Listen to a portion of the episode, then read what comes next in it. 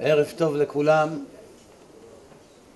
הערב מוקדש לעילוי נשמת אור, אורי בן ירדנה, אשר נהרג לפני מספר חודשים בתאונת דרכים והוא בן שמונה עשרה. אורי, אורי או אורי? אורי? אורי. אורי. אורי התפלל קבוע בבית הכנסת בו מתקיימת הלילה הרצאה. בסוף ההרצאה בעזרת השם נעשה הש... אה, תפילת השכבה לעילוי נשמתו. תפילת השכבה זה חשוב מאוד.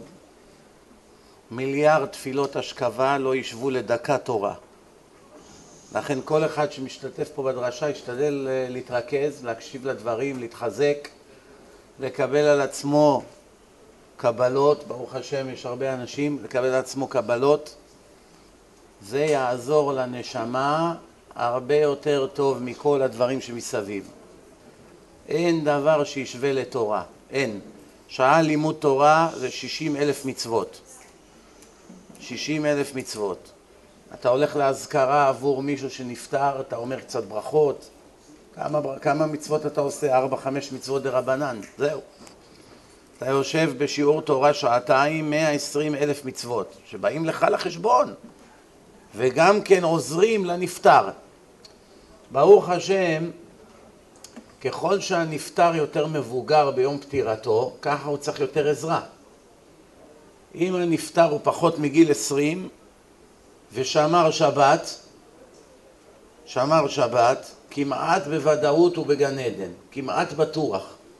אלא אם כן חס ושלום הוא עשה עבירות שאנחנו לא יודעים עליהן, אבל באופן כללי, מתחת לגיל עשרים ושמר שבת, כמעט ואין לו שום עונש עד גיל עשרים.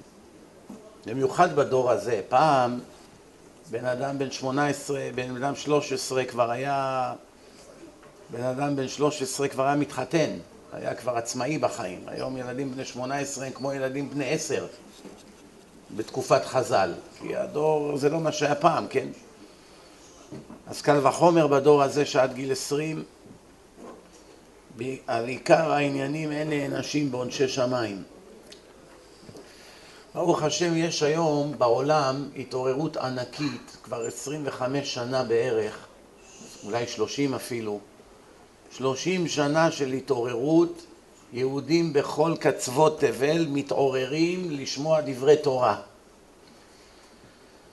מצד שני, כיוון שעכשיו אנחנו בפלאי הטכנולוגיה ויש אינטרנט ויוטיוב ופייסבוק ודיסקים וכל מיני דברים שלא היו לפני 25-30 שנה, גם השטן משתולל. אלה כנגד אלה ברא השם.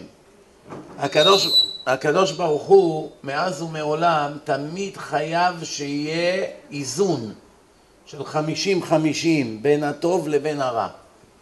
אף פעם לא יהיה רק רע, אף פעם לא יהיה רק טוב. אם יהיה הכל ברור וטוב, כולם יהיו צדיקים, לא יהיה רשע אחד. מי יעשה שטויות שיעלו לו ביוקר? אף אחד לא רוצה כזה דבר. אם יהיה רק רע, הרע שולט בעולם, הכל רק לטובת הרע, לא יהיו צדיקים, אנשים יאבדו לגמרי את האמונה שלהם. לכן אף על פי שיש בדור שלנו מוכיחים ודרשנים טובים והם מוכיחים שהתורה מן השמיים כנגדם יש כופרים גדולים, אנשים שמוסרים נפש יום ולילה כדי להשמיד את נשמותיהם של בני ישראל. האינטרנט מלא מהם, וחלק מהם עוד הם דתיים לשעבר. לא שהם אי פעם היו דתיים, זה סתם בלוף. מי שבאמת היה דתי, בעבור מיליארד דולר הוא לא יהיה רשע לשעה אפילו.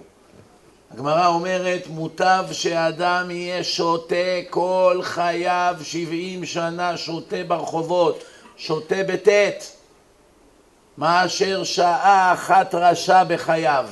רשע, אדם שאינו שומר מצוות במזיד.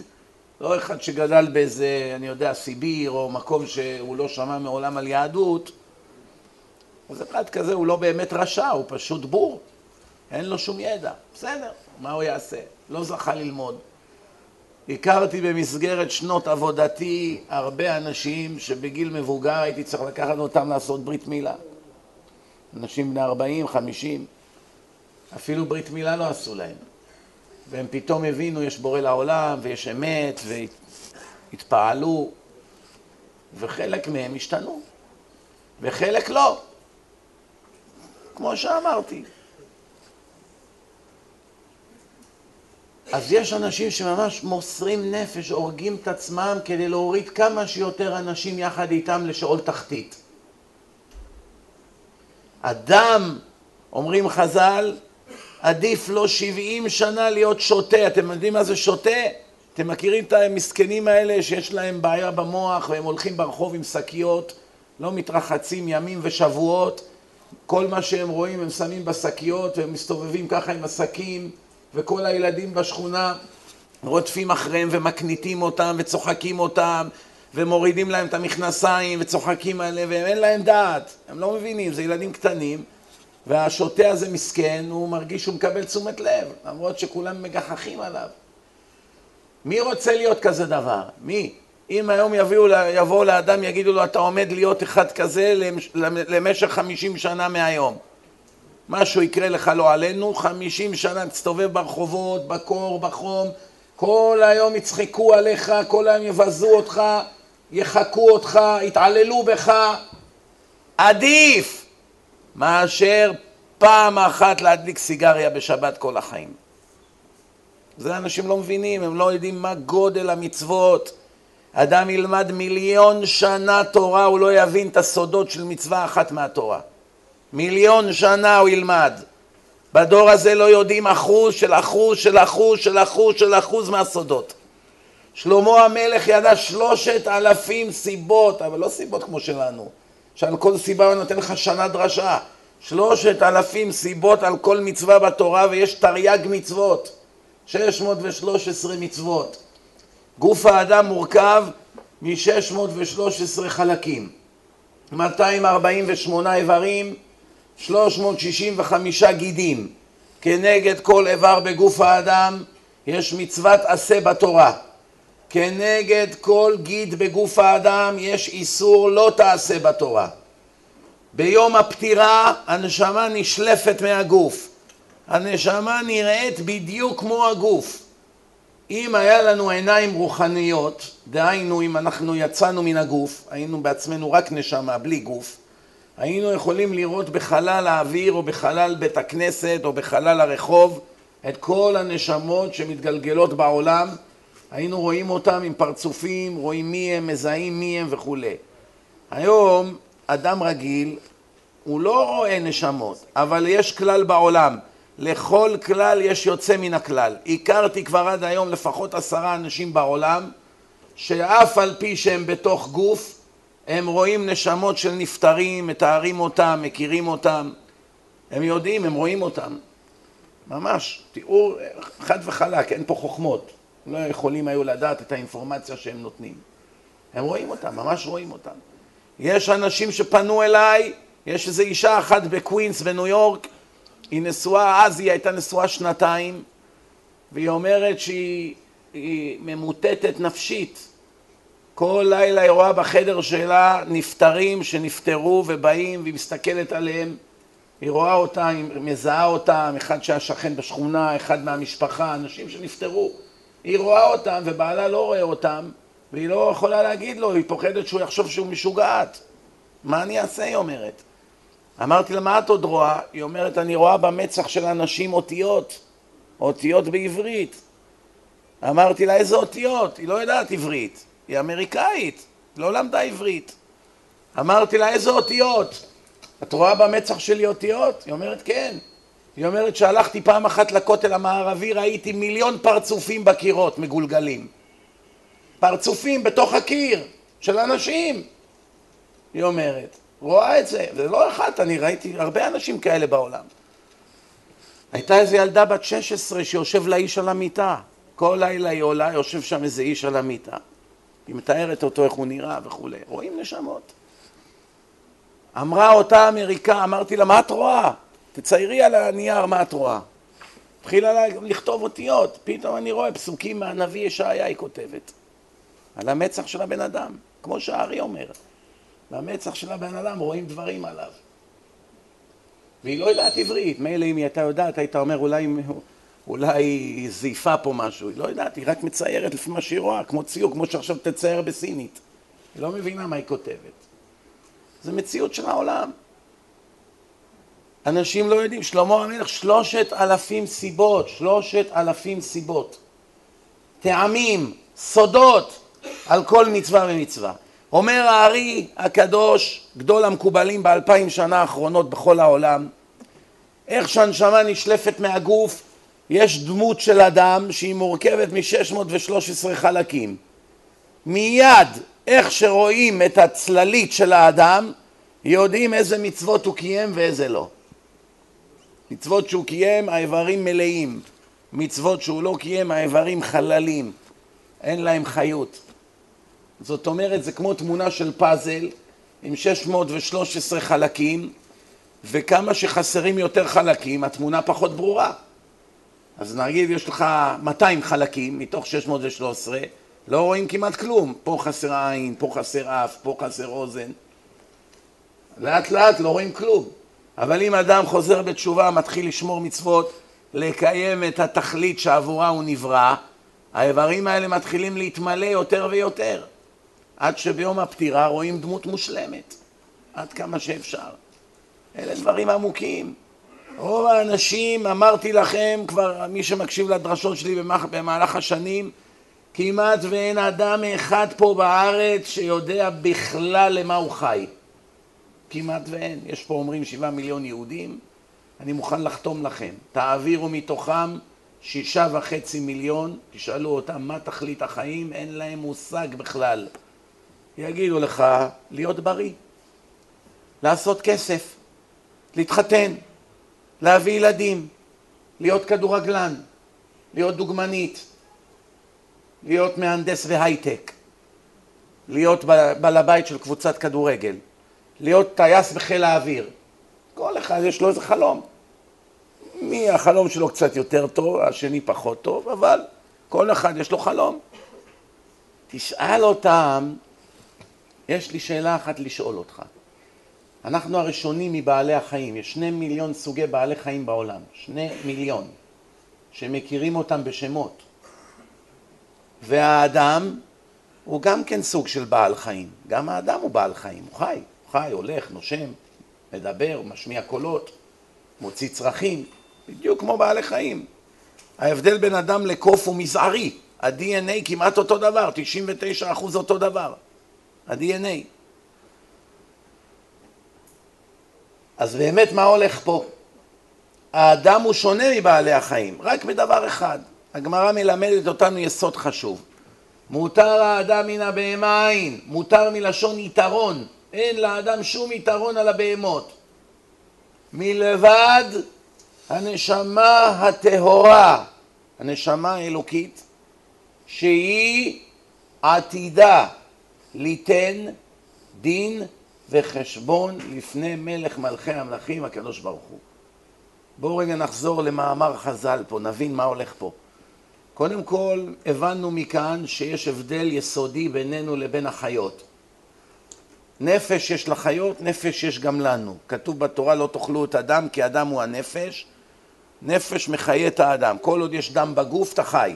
הדם נשפך כולו, אין אפשרות שתחיה. החיות הולכת יחד עם הזליגה של הדם. כל החמישה ליטר שלך נזלו, אתה לא יכול להישאר בחיים.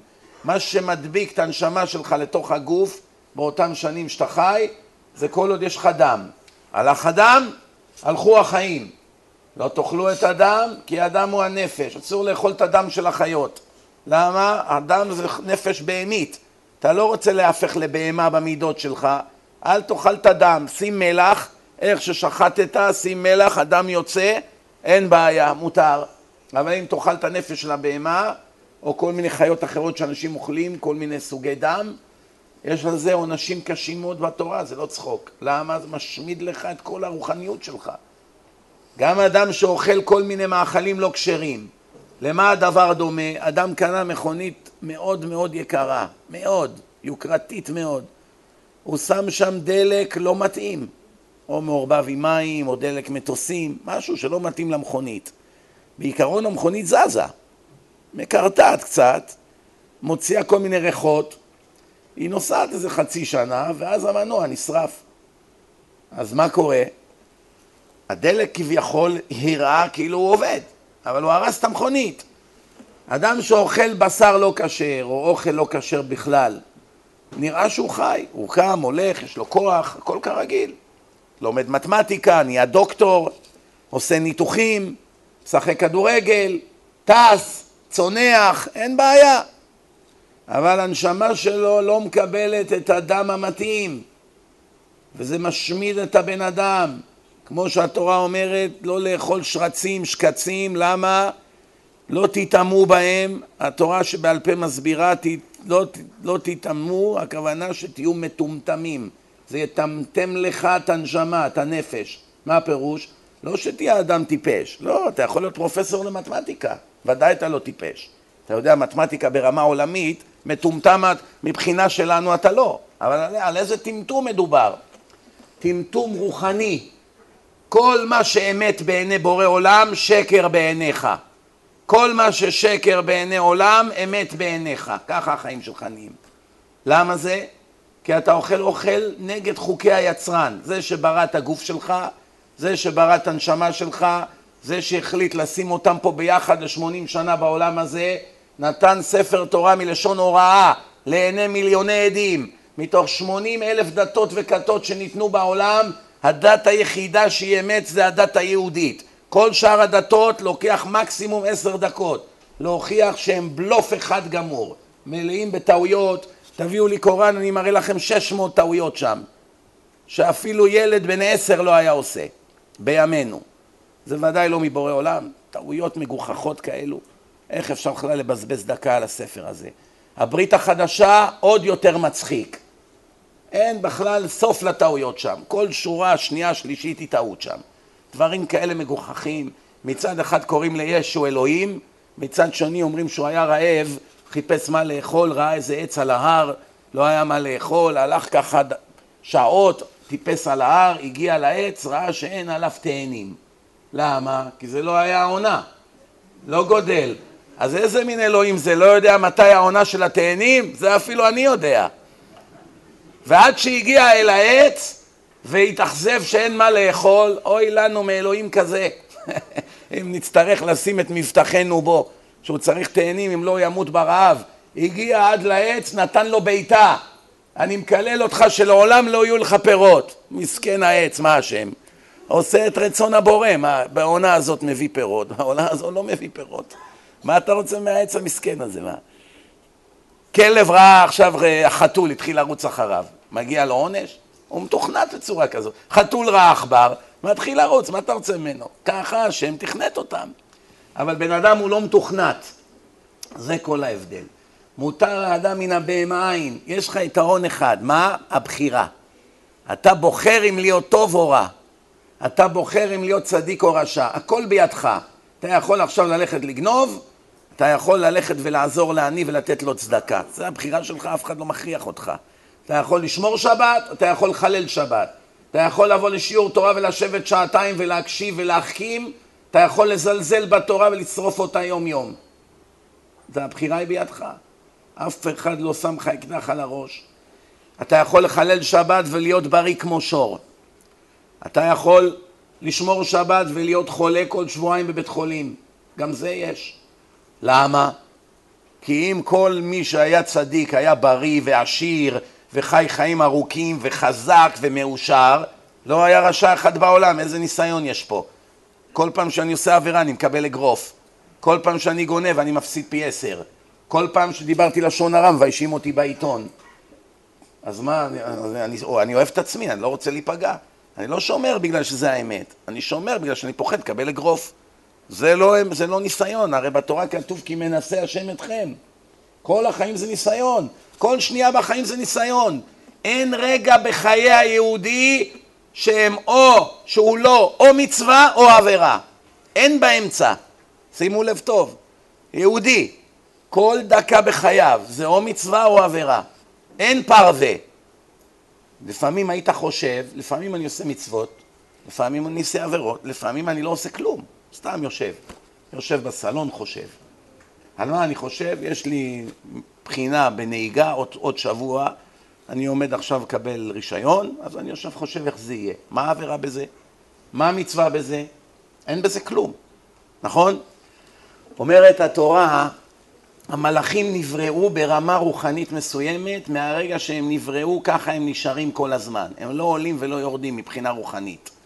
בעלי חיים אותו דבר. בעל חיים שנברא טהור, כל החיים שלו הוא טהור. בעל חיים שנברא טמא, כל החיים שלו הוא טמא. יהודי נברא טהור, כל החיים שלו הוא מחליף מצב. טהור, טמא, טהור, טמא, טהור, טמא, תלוי במעשים, תלוי בזמן, תלוי בנסיבות. זאת אומרת, אתה כמו הגרף בבורסה, כל שנייה זז. אין מציאות ששנייה הבורסה עומדת. ראיתם במנהטן את המספר הארוך שזה החוב הלאומי של ארצות הברית? אם פעם אחת זה יעמוד לשנייה, תקבלו ממני פרס. המספר הזה. אין שנייה שהוא עומד. הוא כל הזמן עולה ויורד במאות מיליונים. עולה, יורד, עולה, המספר כל הזמן משתנה. עולה, יורד, עולה, יורד, עולה. בתקופת אובמה זה רק עלה. עכשיו זה קצת ירד. אבל זה המציאות. זה כל רגע בתנועה. עולה, יורד, עולה. זה המציאות. ככה היהודי. רגע אחד אתה בעלייה, רגע אחד בישיבה, ודרך אגב זה הוכח מדעית גם. היום יש מכשיר שמראה את ההילה של האדם. שמעתם על זה או לא? יש לאדם מסביבו צבע, צבעים, סגול, לבן, אדום, כחול, אדום, כל מיני צבעים. יש צבעים שליליים, יש צבעים חיוביים. עשו כל מיני ניסיונות, יש אחד שיש לו את המכונה הזאת. בן אדם יושב בלי תפילין, יש לו צבע מסוים. שם תפילין על הראש, מיד הצבע נהפך לצבע חיובי, רוחני.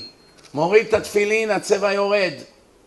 שמו תפילין פסול, לא כשר, לא הועיל. אמרו לרב מרדכי אליהו זצ"ל, תסמן לנו מתי אתה מתחיל לחשוב על דברי תורה. שב. ברגע שתסמן לנו, אנחנו רוצים לראות מה קורה בעילה שלך. איך שהוא התחיל לערער, עוד הוא לא דיבר. אמרו לו בהתחלה תדבר, עוד הוא לא דיבר, הוא רק התחיל לחשוב, השתנה הצבע. תראו מה זה נשמה אלוקית. תארו לכם שאדם עושה עבירות, כמה צבע שלילי יש מסביבו, מסביב לנשמה שלו. הזוהר אומר, הקבלה, שבנשמה יש חמישה חלקים. נפש, רוח, נשמה, חיה יחידה. העילה הזאת שרואים, אדם לא יכול לראות אותו. יש אנשים צדיקים, יש להם עיניים קדושות, הם רואים. אבל בעיקרון לא רואים את זה. עם המכונה כן רואים. זה ההיקף הרוחני של האדם, וזה משתנה כל הזמן בהתאם למעשיו.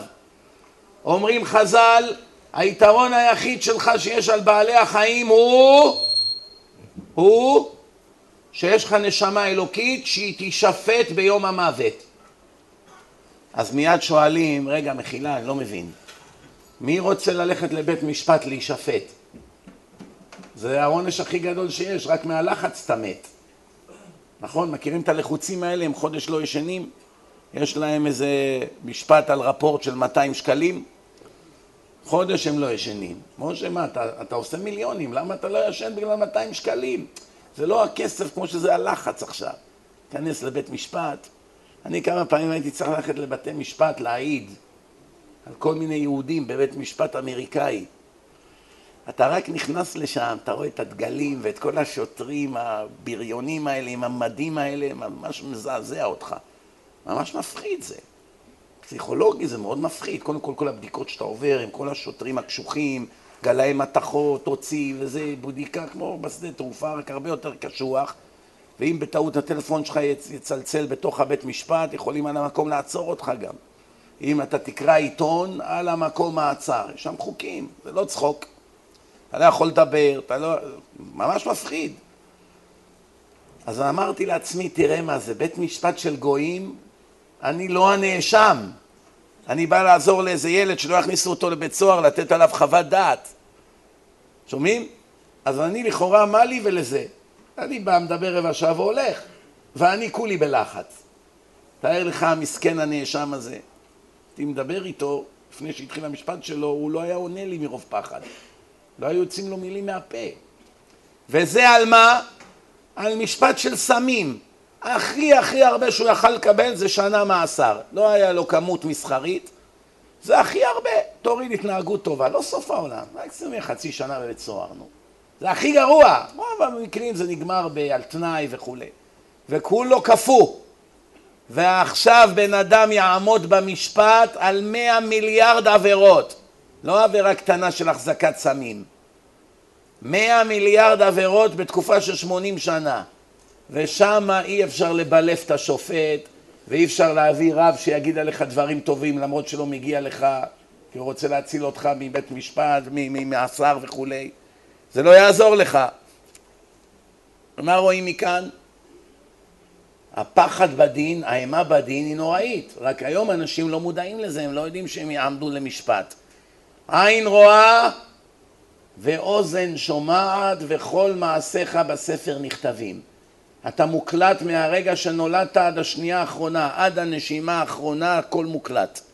יש לך תיק בשמיים, שם אין מגבלה של 32 גיגה בייט או 64 או 128 או 200 אלף.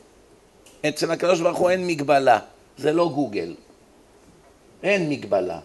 כל פרט בפרט בחייך מוקלט. כל נשימה, כל תזוזה, כל שיעול, כל צעד, הכל מוקלט. כל מעשה שעשית, טוב או רע, את הכל יביא השם במשפט, גם את הטוב. למה כתוב שהאדם עומד ועושים איתו דין וחשבון? מה ההבדל בין דין וחשבון? מי יודע? מה זה דין? מה זה חשבון? בית משפט, שופטים אותך, דין. מה זה חשבון? צריכים עכשיו לחשב מה מגיע לך לטוב ולרע. וזה רק השם יודע לעשות. למה? כיוון שהקדוש ברוך הוא שופט את האדם, הוא דן בכל הקריטריונים שמסביב. איפה נולדת, מי היו הוריך, באיזה בית ספר למדת, איזה חינוך נתנו לך, איזה מוח יש לך, חריף או סתום, אתה עשיר או עני, אתה זכר או נקבה, מה הגיל שלך, כמה סבל עברת בחיים, מה היה בגלגולים הקודמים שלך, רק השם יודע את כל התמונה. אין אף שופט בשר ודם יכול לשפוט אפילו אחוז אחד בצדק. שום דבר. גם פה בבית משפט של מטה, מעולם, מבריאת העולם ועד היום, מעולם לא היה פסק הלכה אחד צודק. כל פסקי ההלכה פה בכדור הארץ, כולם היו שקר. למה? אין שום יכולת לשופט בשר ודם אין שום, אין שום יכולת לשופט בשר ודם לעולם לשפוט צדק. תכף אני אסביר את דבריי. יש עכשיו נאשם בשם ראובן, שדד חנות, 300 שקלים גנב מהקופה. שמעון בדיוק אותו דבר עשה למחרת. אפילו תגיד אותה חנות. אז לכאורה מגיע להם בדיוק אותו עונש. זה ראובן בן 20, שדד חנות, גנב 300 שקל. שמעון בא למחרת, גם כן שדד את אותה חנות, גם כן גנב 300 שקל. לכאורה, זה צריך לקבל שנה, זה צריך לקבל שנה. הנה יופי של צדק, נכון? באמת השופט נתן לשניהם שנה. וכאן נעשה עוול גדול. למה? ראובן אדם חריף, מוח חזק, למד בישיבות עד גיל מסוים, היה לו פוטנציאל, פוטנציאל להיות גדול הדור. שמעון מוח אטום, מגיל קטן לא מבין כלום. לא מוסר, לא גמרא, לא שום דבר. ממילא הוא נפלט ממערכת החינוך, לא היה לו שום בית ספר, לא היה לו מלמדים, ההורים שלו כבר ויתרו עליו בגלל שהמוח שלו אטום. הוא גם כן שדד. איך אתה נותן לו שנה כמו לגאון לעילוי? אם היה צדק, הגאון היה צריך לקבל פי ארבע ממנו. אבל השופט הוא לא פסיכולוג. הוא לא עושה חקירה פסיכולוגית עכשיו, מה הנפש שלך, מה, ה-IQ שלך, מה הפוטנציאל שלך, מי היית בגלגול שעבר, מה עם התאוות שלך, מי היה אבא שלך, אחד שאהב אותך או אחד שהתעלל בך, שופט לעולם לא יודע את כל זה. יש לו חוק יבש, כמו מחשב, זה הקנס, זה הרפורט, זה הקנס, לא מעניין אותי עשיר עני. שניים באים לדין, מיליארדר ובחור עני מהמעברה, שניהם עכשיו נתפסו בלי חגירת בטיחות. זה קיבל 250 שקל המיליארדר, והעני קיבל 250 שקל. הוא לא יכול להגיד בבית משפט, אני אין לי מה לאכול, מה אתם נותנים 250 שקל? אין לי מה לאכול, זה מיליארדר, מה? תן למיליארדר 2,000 שקלים, תן לי 20 שקלים. צדק, אני מרגיש את אותו סבל הרי. או אני אפילו סובל הרבה יותר ממנו על ה-20 שקלים. גם את זה אין לי. גם את זה אני צריך להרוג את עצמי בשביל להביא. מערכת המשפט האנושית מעולם לא הייתה צודקת ולעולם לא תהיה. אז איך יש כזה דבר? איך בורא עולם ירשה כזה דבר? התשובה היא, אם מישהו מכם חשב שהשופטים בבית המשפט הם קובעים מה יקרה איתך, אתם חיים בדמיונות. כל מערכת המשפט פה, הכל בלוף אחד גדול. זה הכל cover up, הכל כיסוי. כל מה שגוזרים עליך שם, הכל השם גזר עליך. עוד לפני שהתחיל המשפט כבר השם החליט, הוא מכניס אותך שנתיים למאסר. עוד לפני שהם כבר התחילו עם כל הבלגן שלהם, השם אמר, אני לא יכול להכניס אותך כרגע למאסר. שום דבר לא יהיה, אני חייב להוציא אותך משם, אני רוצה שתהיה בישיבה, לא במאסר. הכל בידי השם. אנשים שלגמרי היו חפים מפשע קיבלו עונשי מאסר כבדים מאוד. אנשים שהיו הפושעים הכי גדולים כל פעם יצאו בכלום. למה? ככה השם רצה. זה לא משנה. למה? כי בסוף כל אחד נשפט על הכל. שלא תחשוב שברחת פה מאיזה משהו. לעת עתה שמים בהולד את העונש שמגיע לך על מה שאתה עושה. גם מחלל שבת, הרי בתורה כתוב 12 פעמים מחלל שבת מות יומת, מות בעולם הזה יומת לחיי הנצח, בעולם הבא ונכרתה הנפש ההיא מישראל אז איך זה ששמונים אחוז מהעם מחללים שבת בשיטה כל שבוע ועדיין לא ראינו שהצדק נעשה? כולם חיים כמעט, כמעט כולם חיים, אפילו לא אחוז לא מתים בגלל החילולי שבת. מה, כל פעם שאדם הניע את המכונית הוא מת? לא. כל פעם שאדם נסע הוא מת? לא. כל פעם שאדם הדליק סיגריה הוא מת? לא. אבל כתוב בתורה, זה הבטחה. חלל שבת מות יומת, יומת בעולם הזה ויומת לעולם הבא. התשובה היא רבותיי, כמו שאמרתי קודם, אם כל פעם שאדם היה חותם מיד היה מקבל את העונש, מיד הייתה מתבטלת הבחירה בעולם. אף אחד לא היה מחלל שבת. ראינו שניים הדליקו סיגריה, מתו. מה, אני אדליק? אני אמות מיד, מה השאלה? לא נוגע. לא נוגע במכונית, לא נוגע באש, לא נוגע כלום. למה? לא בגלל שאני אוהב את השם. לא בגלל שקיבלתי על עצמי את חוקי התורה, לא. בגלל שאני אגואיסט גמור. לא רוצה למות. רוצה לחיות, יש לי ילדים, הוא רוצה ליהנות מהם, רוצה לחתן אותם. לא בגלל שאני צדיק. אז איזה שכר מגיע לי? אני אבוא לבית דין של מעלה אחרי מאה שנה, אגיד, היי, אני לא חיללתי שבת, הצחקו עליי, טיפש, בטח שלא חיללת.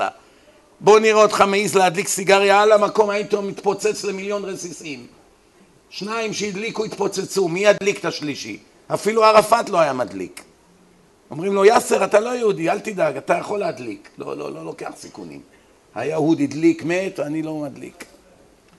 אם כל אדם שהיה נותן צדקה מיד היה מרוויח, כל הגויים היו עומדים בש, בשורה בישיבה, רבים מכות בחוץ. על מה אתם רבים, אחמד, מוסטפא, מה הולך פה? קריס, מכות, רצח, הורגים אחד את השני.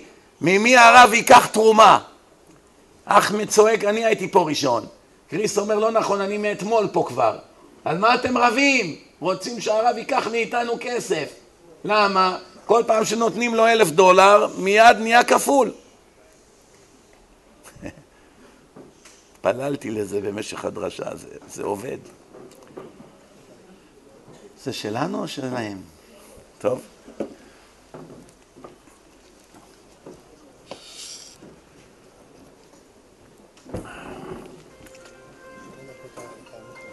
טוב.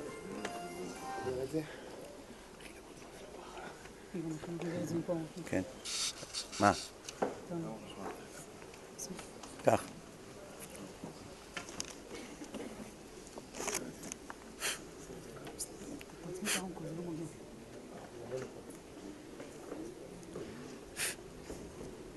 לא עובד, לא עובד.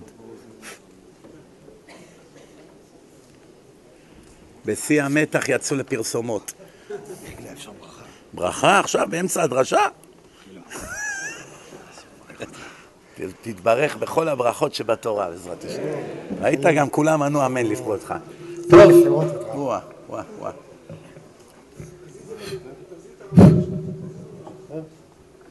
תוריד את האקו, את האקו. יש איזה כפתור של אקו. טוב. בסדר, הרבה יותר טוב, ברוך השם. כן, תודה.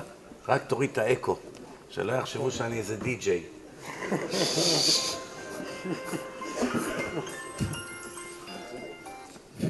טוב, לא טוב. איפה היינו?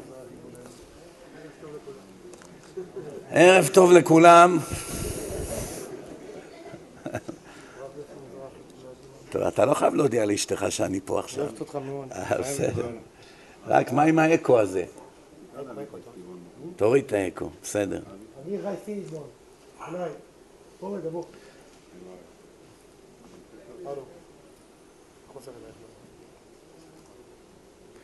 בקיצור, אם כל אדם היה מקבל מיד את שכרו, את עונשו, לא הייתה בחירה בעולם. לכן הקדוש ברוך הוא מבלבל את הכל בכוונה.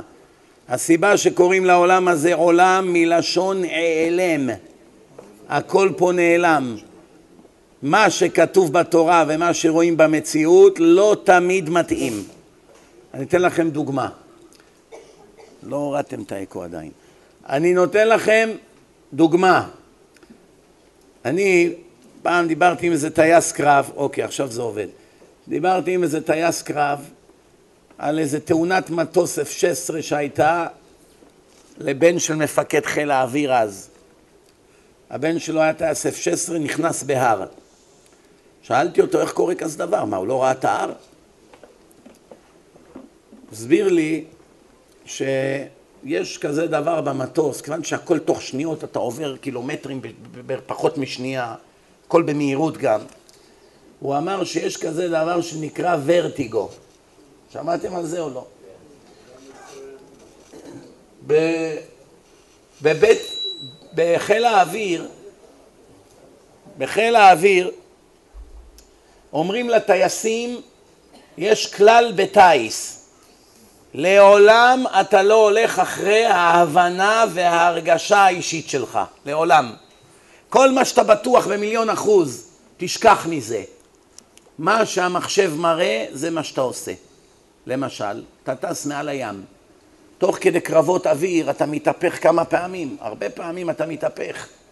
עכשיו אתה לא בטוח אם אתה טס ישר או טס הפוך. הכל מסביבך כחול. שמיים כחולים, הים כחול, אתה לא בטוח עכשיו איך אתה טס.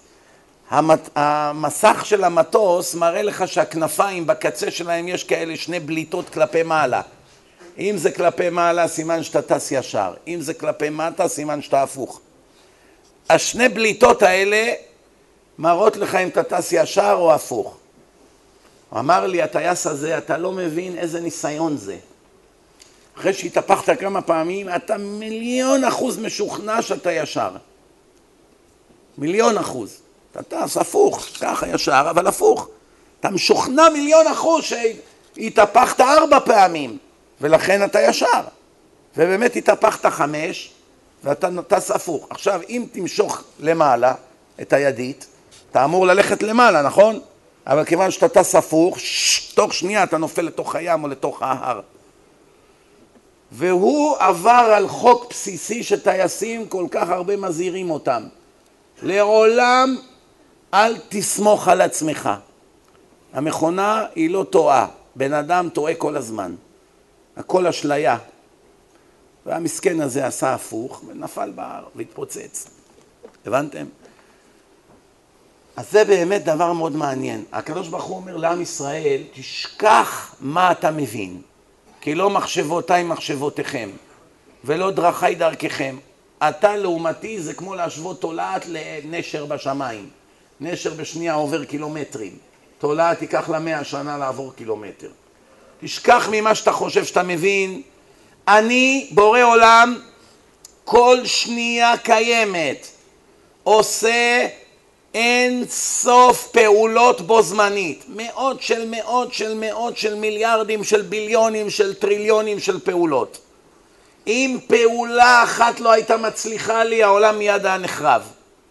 כל מערכת הצדק בעולם הייתה מתמוטטת, כל המערכת הכלכלית הייתה מתמוטטת, כל הנשק האטומי בעולם היה מתפוצץ, כל המקומות היה צונאמי והתפרצויות של הרי געש ומיליונים של אנשים היו נשרפים.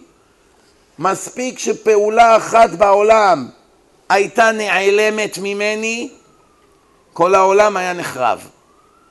עד כדי כך שאיוב אמר לקדוש ברוך הוא אחרי שהתחילו ליפול עליו כל הצרות, אחרי שהניסיונות התחילו, הוא אמר לקדוש ברוך הוא, הוא היה, הוא היה נביא של גויים איוב, הוא היה גוי, גוי צדיק. הוא אמר לקדוש ברוך הוא, ריבונו של עולם, אתה בלבלת בין איוב לאויב באותיות. זה לא יכול להיות שאתה מנחית עליי כאלה מכות. אני לא אויב, אני איוב, זאת אומנם אותם אותיות. אולי אתה חושב שאני אויב שלך, שאתה מנחית עליי כאלה מכות. הילדים שלו מתו, כל כספו הפסיד, מחלות, בעיות, צרות. אמר לו הקדוש ברוך הוא לנביא איוב, אומר לו אם כל אדם יש לו הרבה הרבה שערות בראש, כל שערה בראתי לה מעיין משל עצמה, יש חור בקרקפת, שערה אחת בלבד יוצא משם, לא שניים. אם היו יוצאים שתי שערות מאותו חור ויונקות משם, מיד האדם היה מתעוור. מה הקשר בין שערות לעיוורון? לעולם לא נדע. זה השם גילה לנו את הסוד הזה. שתי שערות היו יונקות מאותו חור, האדם מיד היה מתעוור. מעולם זה לא קרה ולעולם זה לא יקרה. מאות מיליונים, מיליארדים של אנשים עברו פה, לכולם כל שערה היה לה מקור פרנסה משל עצמה. אף אחד לא אוכל מהפרנסה של חברו. כמו שחושבים פה אנשים והורגים אחד את השני בשביל כסף. כל אדם מקבל מה שמגיע לו והכל נגזר מראש ואם אתה גונב לשני אתה טיפש כי היית מקבל את זה במילא ועכשיו תקבל עונש על הגניבה. גנבת משלך. מה שהגיע לך במילא אני משאיר אצלך, מה שלא אני לוקח לך. אז אם גנבת יותר מה שהגיע לך בכל השנה, מה שגזרתי בראש השנה, אני מנקה לך את העודף. ואם גנבת פחות, אני משלים לך את מה שחסר. אבל על זה שגנבת תקבל עונש חמור מאוד. אז היית מקבל גם בלי לגנוב, אז מה אתה גונב? אחר כך הקדוש ברוך הוא אמר לאיוב, יורד גשם, לעולם לא קורה שטיפה אחת פוגעת בחברתה באוויר. רוחות, גשמים, תנודות של אוויר, לחץ אוויר.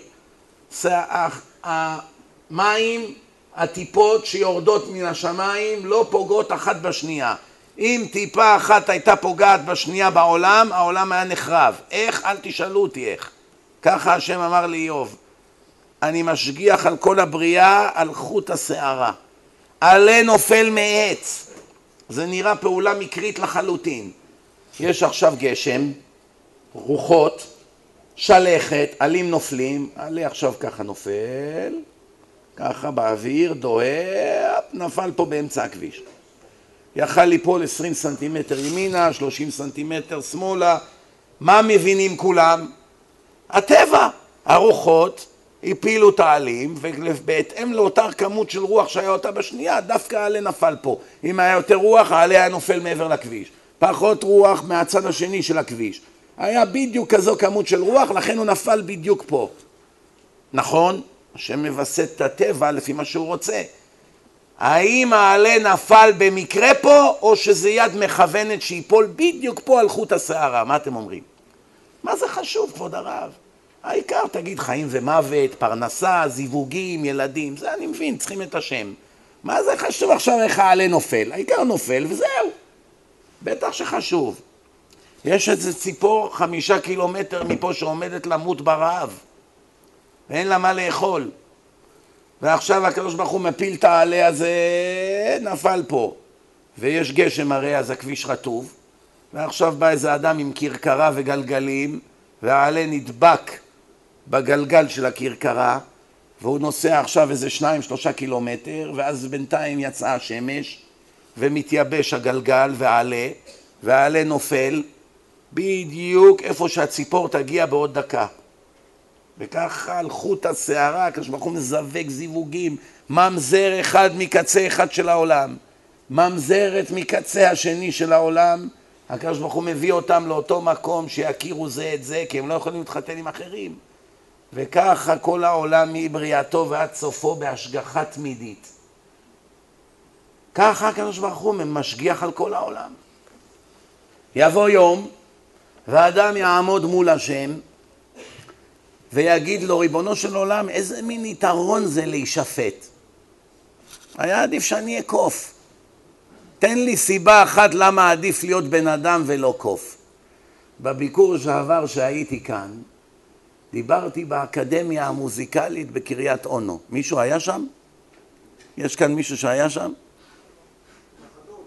אה, אחד יודע על מה אני מדבר. בשעה 11 בלילה, זה היה מוצאי שבת, גם כן היה אולם מלא במאות אנשים.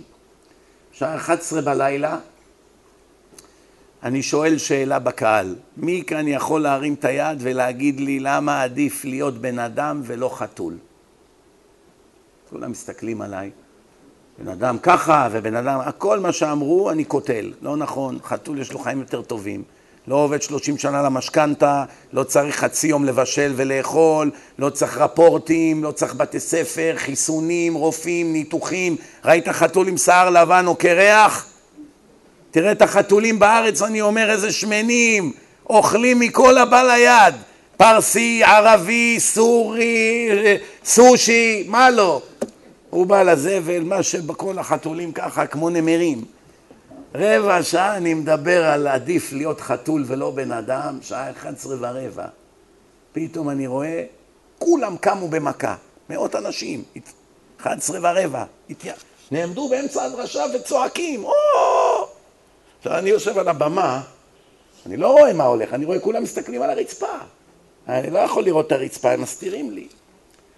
אני אומר, מה קרה? זה מוקלט. מה קרה? 11, 11 ורבע בלילה, מוצאי שבת.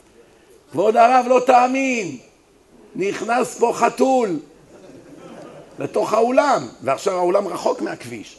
יש שבילים, מי שמכיר שם את האקדמיה, החתול יש לו אחלה GPS ויופי של עיתוי. איך שאני נותן את הדוגמה על החתול, הקדוש ברוך הוא שלח חתול כזה שמן, בא התיישב ליד הבמה לידי. מאמינים כזה דבר? מה הסיכוי שזה יקרה במקרה? יש כבר כאלה שיתרצו, מקרה נחמד. ויש כאלה שיבינו, השם שולח לך ראייה בעיניים. יש שני בחורים, אורן ויוסי. היום הם חיים פה בארץ. לפני בערך 15 שנה, פלוס מינוס, אני הייתי נותן דרשות במקום בברוקלין שנקרא הבית היהודי.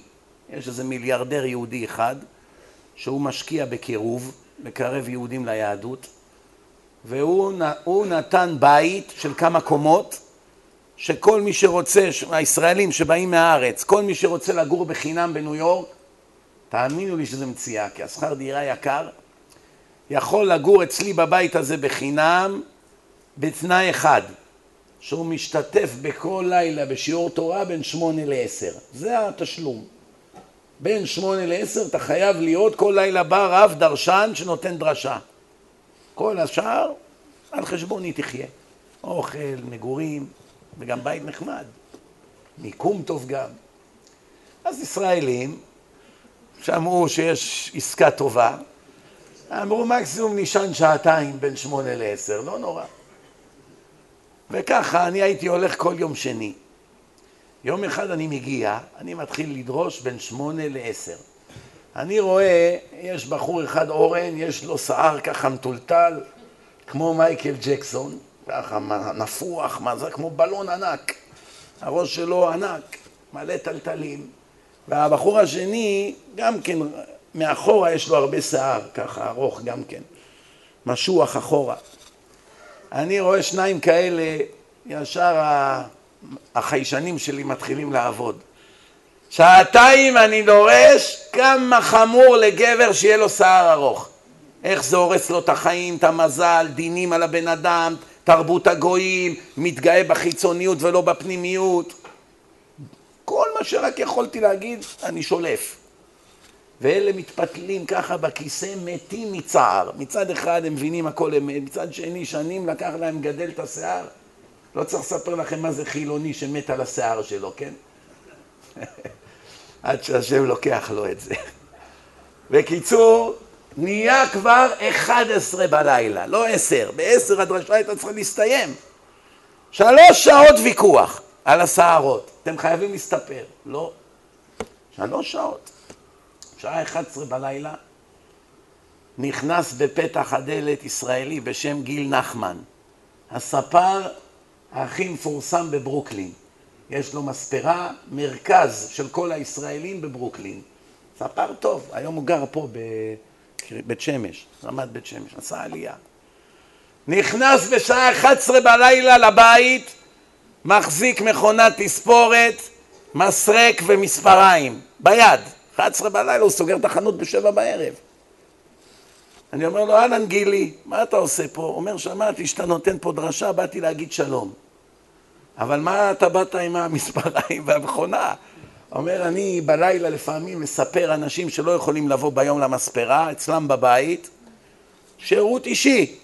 הייתי פה אצל אחד, סיימתי עכשיו לספר אותו, אמרתי, אני אבוא להגיד שלום. אני מסתכל על האורן ועל היוסי הזה, אני אומר, הקדוש ברוך הוא הביא לכם ספר אקספרס. 11 בלילה עד לפה עם מכונה, והספר הכי טוב בברוקלין, לא תגיד איזה קצב עכשיו. ולא תסתפרו. הם מסתכלים אחד על השני עמומים. אי אפשר להגיד שזה מקרה כזה דבר. הוא אומר לו, אין ברירה, האור, האורן הזה עומד להתאבד. אין, לו בר... אין ברירה, היוסי הזה אומר לו. תשמע, זה ברור, השם רוצה שנסתפר. אמרתי לו, יאללה, מהר למקלחת. אתה ראשון, אני ראשון. לא, אני מבטיח לך, אם אתה מסתפר, גם אני מסתפר. מי הלך? מייקל ג'קסון, אורן. נכנס למקלחת, בינתיים אני מדבר עם היוסי הזה לבוא לישיבה, עד שהוא יסיים את התספורת. פתאום אנחנו שומעים צעקה, לא, נהיה לו ראש כמו כדור טניס. כל הרעמה הלכה. הוא יצא ככה, אפילו אני נבהלתי. אומר, שנים לקח לי לגדל, מה עשיתי? בוכה, כאילו לא עלינו, מת לו איזה מישהו. תראו מה זה שאדם ריק, על מה הוא בוכה? על שיער. ההוא היוסי הזה היה קצת יותר, פחות בפאניקה, יאללה, נכנס, הסתפר, יצא. ברוך השם. אמרתי להם, עכשיו אתם צריכים לבוא לישיבה. לפחות תראו מה זה שבוע בישיבה. היוסי הזה אומר, איך אני אבוא לישיבה? אני עובד פה במאפייה? אמרתי לו, אל תדאג, אני מכיר את הבעל הבית, מיסטר איגל, אני מרים לו טלפון, אני אומר שאני לקחתי אותך לישיבה, הוא ישמח מאוד. בחור חסיד. אומר, אבל יש לי עוד סידורים וזה, יום ראשון אני אבוא, עכשיו יום שני, בלילה. זאת אומרת, עוד שישה ימים, אמרתי לו, יום ראשון לא, תש... לא תזכור שהייתי פה בכלל, עם היצר הרע שיש בעולם. לא, לא, אני נותן לך מילה, יום ראשון אני אבוא.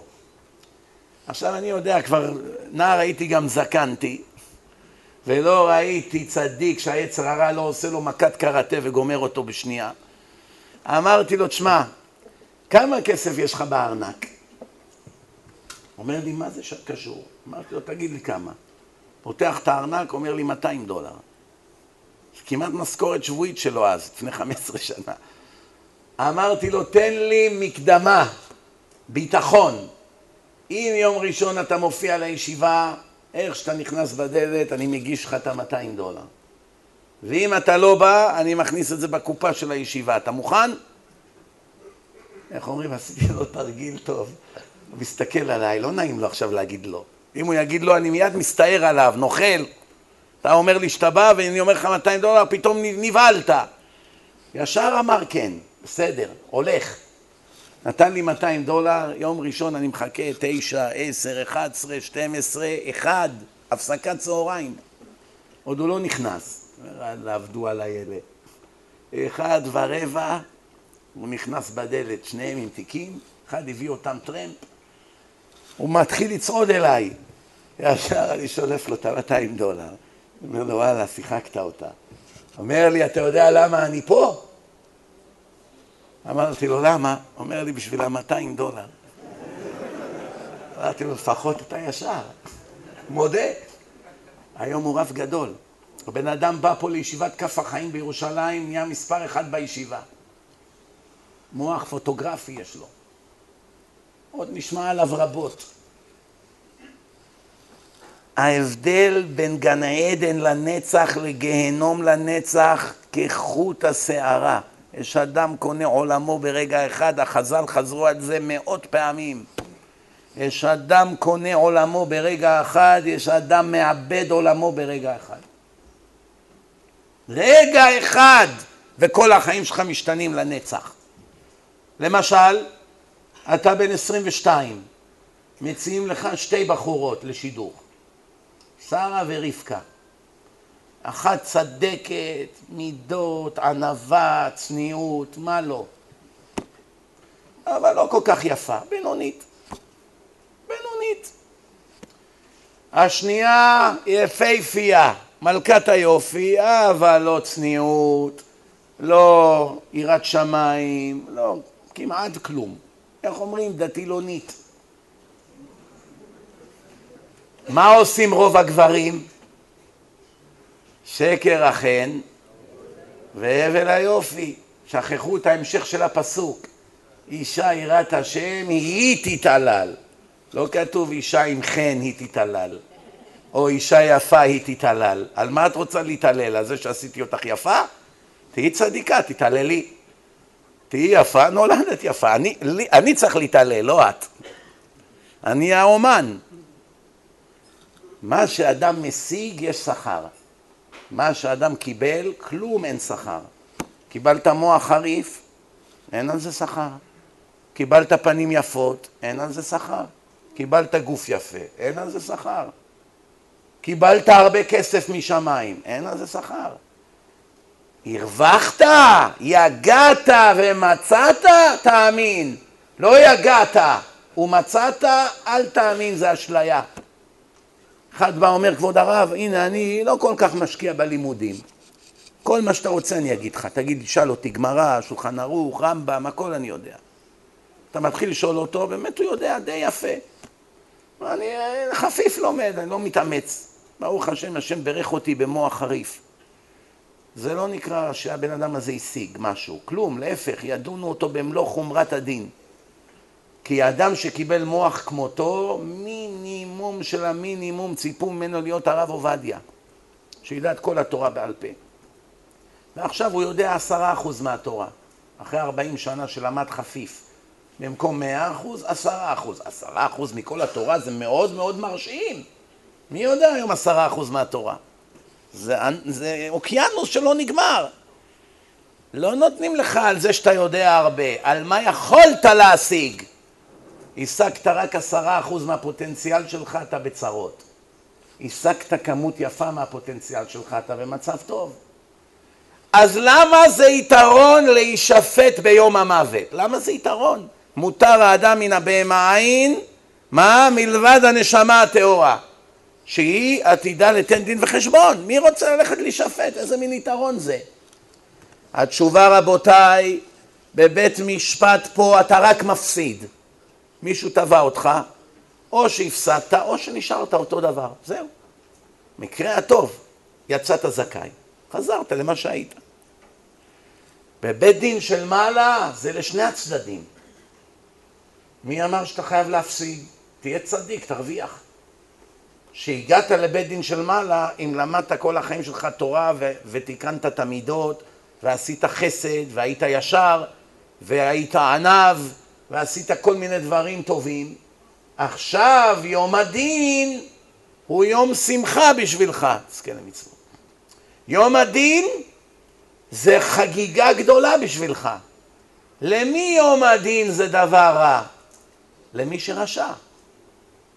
הרבה פעמים בוכים על ילדים שהם נפטרים. מה אתה בוכה עליו? תבכה על עצמך, מצבו פי אלף יותר טוב משלך. אני פעם הלכתי לדבר עם ילד אוטיסט. כידוע לכם, אוטיסטים אין להם בחירה חופשית כמו לנו. לא כל כך בקיאים בין טוב לרע, מה לעשות, מה לא לעשות. גם הם לא, לא יכולים לתקשר ולכתוב ולקרוא כמו אדם רגיל. אמרו לי שיש איזה מתקשרת שהיא למדה שיטה איך לתקשר עם ילדים אוטיסטים. בערך לפני עשרים שנה זה רק התחיל. הם לוחצים על המחשב, הם מדפיסים. אמרו לי, היא היום הולכת לתקשר בין איזה משפחה של רב לבן שלהם, יש להם ילד אוטיסט. הוא היה בן 12 אז, בברוקלין זה היה. אנחנו היינו באמצע לימוד בישיבה, אני והחברותא שלי, היה מורב בפתח תקווה, הרב רחמינוב קוראים לו. למדנו אז, בדיוק קיבלתי את ההודעה שעכשיו זו הזדמנות. עוד שעתיים האישה הזאת באה לשם לתקשר עם האוטיסט, אתה רוצה לראות איך זה עובד? תגיע מיד. אני כל כך הרבה סיפורים שמעתי על זה, הייתי חייב להגיע לראות מה זה. שבת או שניים לפני בא אצלי איזה בחור אחד מפילדלפיה שיש לו חנות לתכשיטים, מוכר תכשיטים. למי הוא מוכר? לגויים שם בפילדלפיה, רובם שחורים, זה כאלה שכונות של עוני, פשע. אז הוא בא אליי לשבת, והוא אומר לי, אתה רוצה לשמוע סיפור? אומר, תשמע טוב. אני נסעתי לארץ. הייתי צריך לקנות איזה חלק למחשב שלי. שאלתי איפה היבואן, אמרו לי בזיכרון יעקב. נתנו לי כתובת. אני נוסע לזיכרון יעקב, אני רואה חנות של חלקי חילוף למחשבים. אני בא לקנות את החלק, אני רואה ילד אוטיסט עומד ברחוב ועומדים מסביבו איזה שמונה, תשעה ילדים מסביב לילד האוטיסט וכל אחד שואל אותו, איך קוראים לי? והוא אומר לכולם את השמות, יצחק, אברהם, משה. אמרתי לילד שם, אחד, מה זה? הוא אומר, כל בן אדם שבא הוא יודע את השם שלו. אומר, באתי לילד הזה, אמרתי לו, איך קוראים לי? אומר לו, יוסף. איך הוא יודע? הוא לא הבין. זה לא היה ידוע כמו היום, היום כבר יודעים את זה, אבל אז לא ידעו את זה, זה היה דבר חדש. השתגע, איך הוא יודע? הוא היה מאוד מאוד. קנה את החלק, עכשיו הוא נוסע, יוצא מזיכרון לכיוון תל אביב, הוא רואה איזה דתי אחד עם כובע, עוצר טרמפ, בדיוק, ממש בלוק משם. הוא אומר, יאללה, אני אקח אותו על הדרך. הוא בעצמו דתי, היוסף הזה. הוא עוצר לדתי הזה, אומר לה, אתה לא תאמין מה ראיתי עכשיו. הלכתי לחנות מחשבים שם, ראיתי איזה ילד אוטיסט, כל הילדים מסביבו וזה. אומר לו הדתי, אה, זה הבן שלי הילד הזה. אומר לו, מה? אומר לו, כן. אומר לו, כל מה שאתה רוצה עליך הוא יגיד. אומר לו, אפשר לראות? אומר, כן. חזרו, עשו פרסה, לקחו את הילד, באו לבית שלו, של הדתי הזה. אומר, התחלתי לדבר איתו, והוא עונה לי דרך המחשב. אומר לו, אתה בן אדם מזויף. האוטיסטים הם לא שמעו על להיות פוליטיקלי קורקט. הכל אצלם על השולחן, ביושר. אמר לו, אתה בן אדם מזויף. שואל אותו היוסף הזה, למה אני מזויף? אני דתי, עזבתי את החילוניות. אומר לו, אתה יש לך חנות לתכשיטים, ואתה כל הזמן מוכר יהלומים מזויפים לקליינטים שלך, ומרוב שהם אנשים מזויפים, הם השפיעו עליך, וגם אתה נהיית מזויף עם הקדוש ברוך הוא. ככה הוא אמר לו. אמר לו, אז מה אני צריך לעשות? אומר, תמכור את החנות הזאת ותלך תלמד תורה. ככה פעם ראשונה שמעתי על האוטיסטים, מהסיפור של הבחור הזה שהיה אצלי בשבת. תקופה קצרה מיד אחרי אני מקבל את הטלפון הזה, אתה רוצה לראות תקשור עם אוטיסט? כן. יאללה, כמו טיל. עכשיו זה הרחמינוב הזה, אתה חייב לקחת אותי איתך. אמרתי לו, תשמע, אני בעצמי אורח. אורח לא מביא אורח. תופס לי את היד, לא עוזב אותך. אני חייב לראות מה זה. איך אומרים, עד היום הוא מצטער שבא איתי, אבל זה בלי כל קשר. מה שהוא אמר לו איזה משהו, התעלף כמעט. בקיצור, הגענו לשם, כל דבר ודבר הוא היה יודע. לא היה צריך לדבר איתו בכלל. ישר יודע מי אשתך, מי זה, הכל. אומר לי, תשמעו מה הוא אומר לי. הוא אומר לי, אני צריך שתביא את אשתך לפה, אני צריך לדבר איתה. שעתיים נסיעה משם עכשיו. כמו את, אה, אה, נתניה, באר שבע, כזה מרחק. אני שואל אותו, מה אתה צריך לדבר עם אשתי? אומר לי, יש לי אשתך שאלה בלב שמפריעה לה מאוד והיא לא שואלת אף אחד על זה. אני יכול לענות לה על השאלה הזאת. שבוע בקושי ישנתי. אמרתי, מה? לא, יש לה שאלה והיא לא אומרת לי, אני אראה לה מה זה.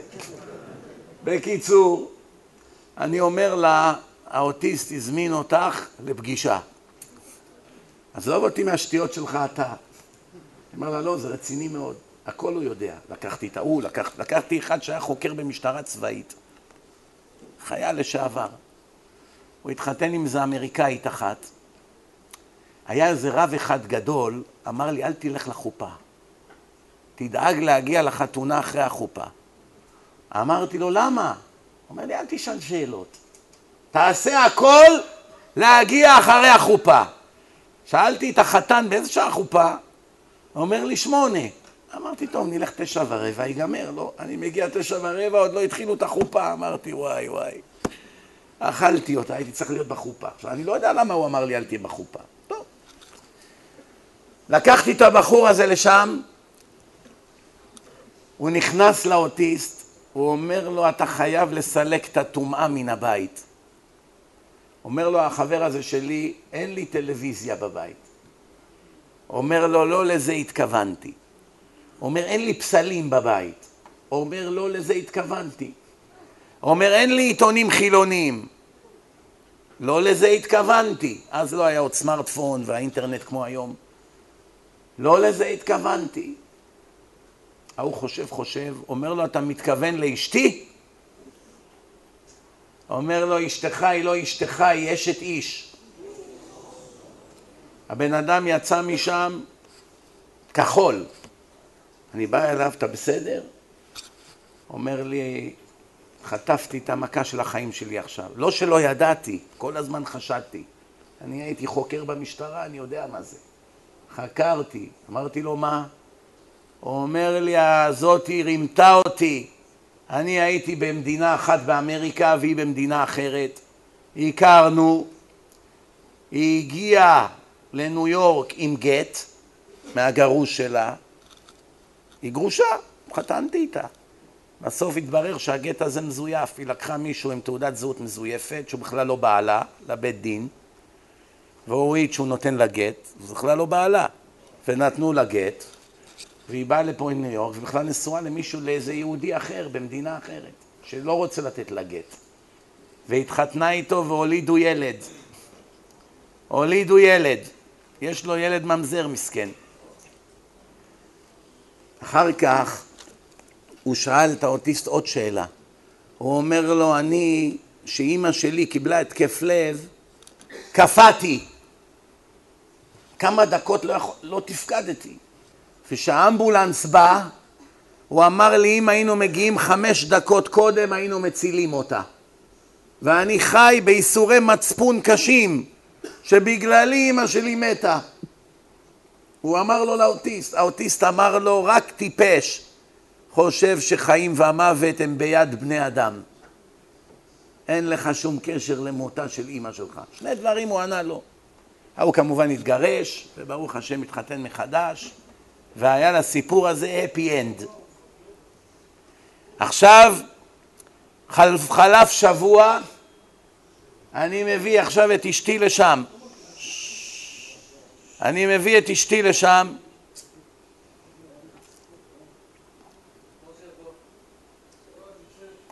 אני מביא את אשתי לשם, עכשיו אני לא נכנס כי זה בית קטן, אין מקום להיכנס. סלון קטנצ'יק כזה, בקושי יש מקום לזוז, מסדרון. אני מחכה בחוץ. היא נכנסת, הוא לא יודע מי זאת בכלל. נכנסה לבפנים, היה שם עוד פעם תקשור עם האישה הזאת. איך שהיא נכנסה, הוא מתחיל לדבר איתה. ביקשתי מבעלך להביא אותך, לענות לך על השאלה שיש לך. מה? את חיה בהרגשה שכל מה שבעלך עושה בקירוב ובהחזרה בתשובה, זה הכל לטובתו. מה לך יוצא מזה? את סתם עקרת בית. כמו כל אישה אחרת שהיא עקרת בית, מטפלת בילדים. אני חייב להסביר לך שבשמיים אשתו כגופו. כל מה שהבעל מרוויח, האישה אוטומטית מקבלת. על זה שהיא תמכה ועזרה וסבלה וויתרה על שלה, אין לך מה לפחד. אז שאלתי אותה, מה באמת היה לך את השאלה הזאת? היא אומרת, תראה, זו שאלה טבעית. מה כבר האישה עושה? מה, היא יושבת בכולל, לומדת כל היום תורה? לא, הבעלה עושה 60 אלף מצוות בשעה. היא עושה כביסה ומגהצת. על זה התקבל 60 אלף מצוות בדק בשעה? כן. כי בעלה עכשיו בערב יושב ולומד, והיא לבד. ככה זה עובד, זה דבר נפלא. רבותיי, רוב האנשים, התחלתי להסביר, מתוך שבעה מיליון שחיים פה, כמעט אף אחד לא יודע מה תכלית החיים. תעבור אחד-אחד, לך לדוקטורים בבתי חולים, תגיד לו, למה אתה חי? לך לעורכי דין, לך לשופטים בבית המשפט, תשאל פוליטיקאים, תשאל עמך ישראל, תגיד מה התכלית, אף אחד לא יודע. כל מה שהם יגידו לך, לשימפנזה יש בחינם. להתחתן, שימפנזה יש לו גם כן אישה. אחלה. להביא ילדים, גם לשימפנזה יש ילדים. לאכול טוב, גם הקוף אוכל, בננות, בוטנים, קוקוס. מה רע לו? לעשות ספורט, הנה כל היום סלטות על העצים, קופץ לאגם, לא? ספורטאי מדופלם. להיות בריא, הקוף יותר בריא ממך. מה תגיד? כל מה שתגיד, לבעלי חיים יש עדיף עליך. לראות עולם, תהיה נשר, מה אתה צריך להיות בן אדם? שלם אלף דולר על כל כרטיס. מזוודות, עצבים, תוריד נעליים, זה... מה, נשר, ששט, עובר את כל אמריקה, תוך כמה שעות. ראיתם פעם ציפור שבנתה קן בג'ונגל? מישהו מכם היה בניו יורק, בדרך להרים יש מיליוני עצים, בדרך לקנדה. זה נקרא אפסטייט ניו יורק, מיליוני עצים. מהמטוס אתה פשוט רואה אוקיינוס ירוק.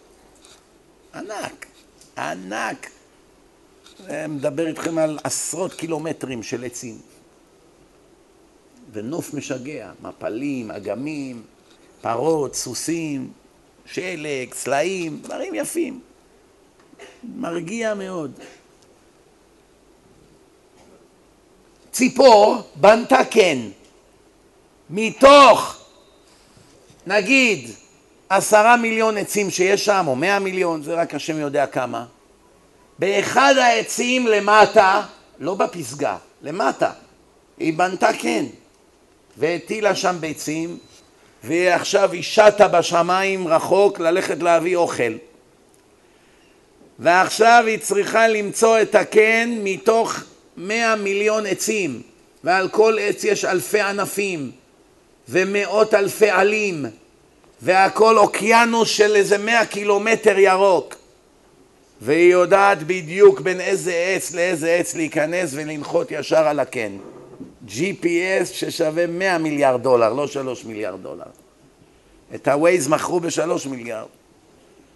אם היה לנו GPS של ציפור, מה זה ציפור? על זה כתוב גם ציפור מצאה בית ודרור כן לה.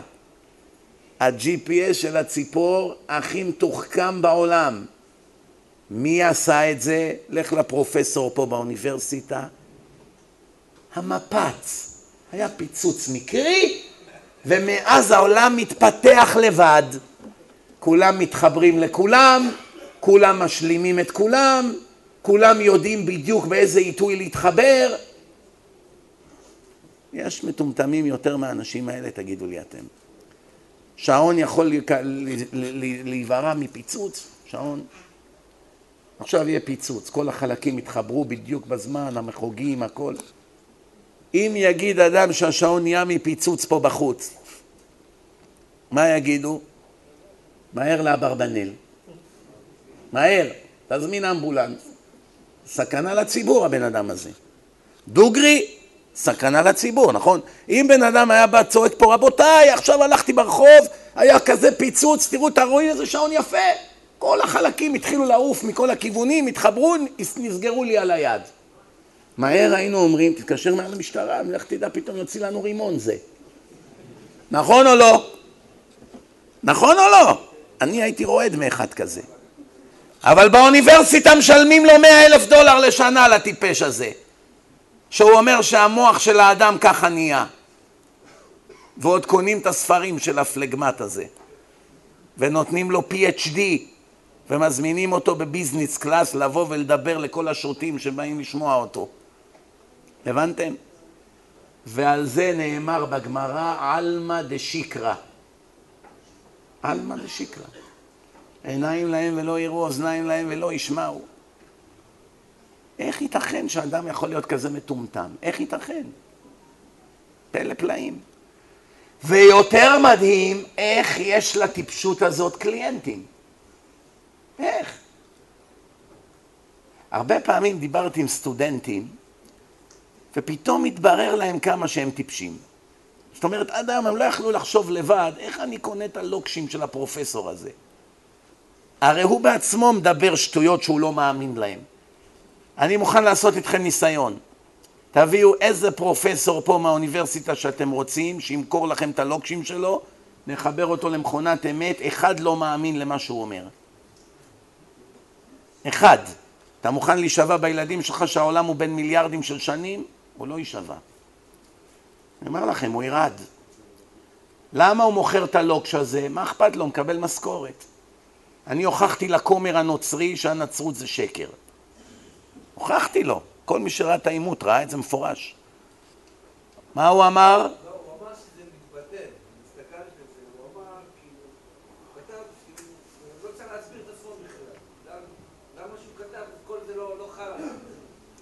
הוא אמר בסוף, אני אמרתי לו בסוף, בסוף אחרי שלוש שעות של עימות, אני אמרתי לו, תגיד לי, אם עכשיו בן אדם בא ואומר שקיבל את הספר הזה מבורא עולם, ואנחנו צריכים לשמוע בקולו, ושם כתוב שמגדלי התאומים נפלו בברוקלין, לא במנהטן.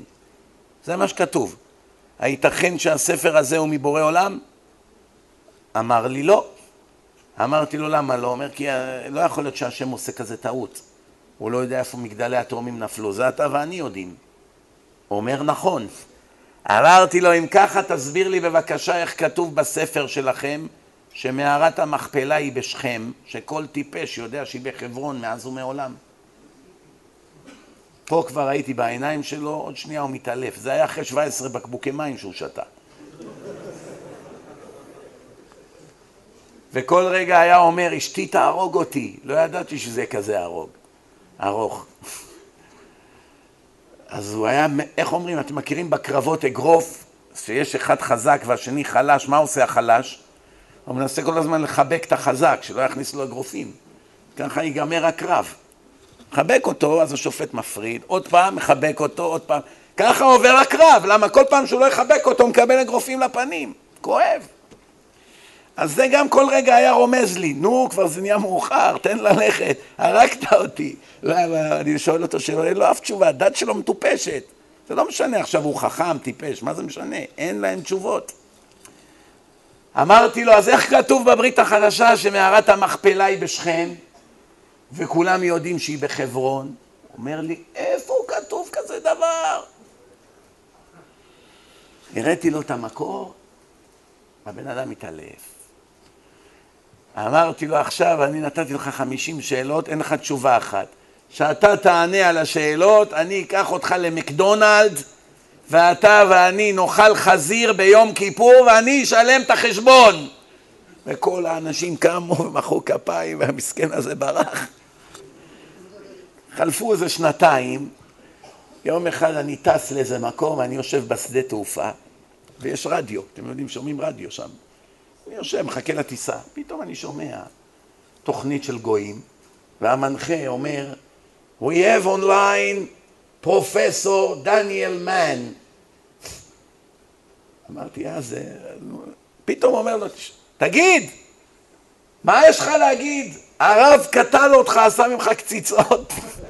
עכשיו, הוא גם נוצרי. אז פתאום אני שומע, הוא מדבר איתו על התוכנית. הוא אומר לו, לא, אני ביקשתי רימאץ'. ביקשתי קרב חוזר. שיהיה לו עוד יותר ביזיונות. בקיצור, אין להם תשובה, סתם. סתם נותנים, זורקים משהו. דרך אגב, רוב הנוצרים בעולם, מבחינתם הדת זה תרבות, הוואי.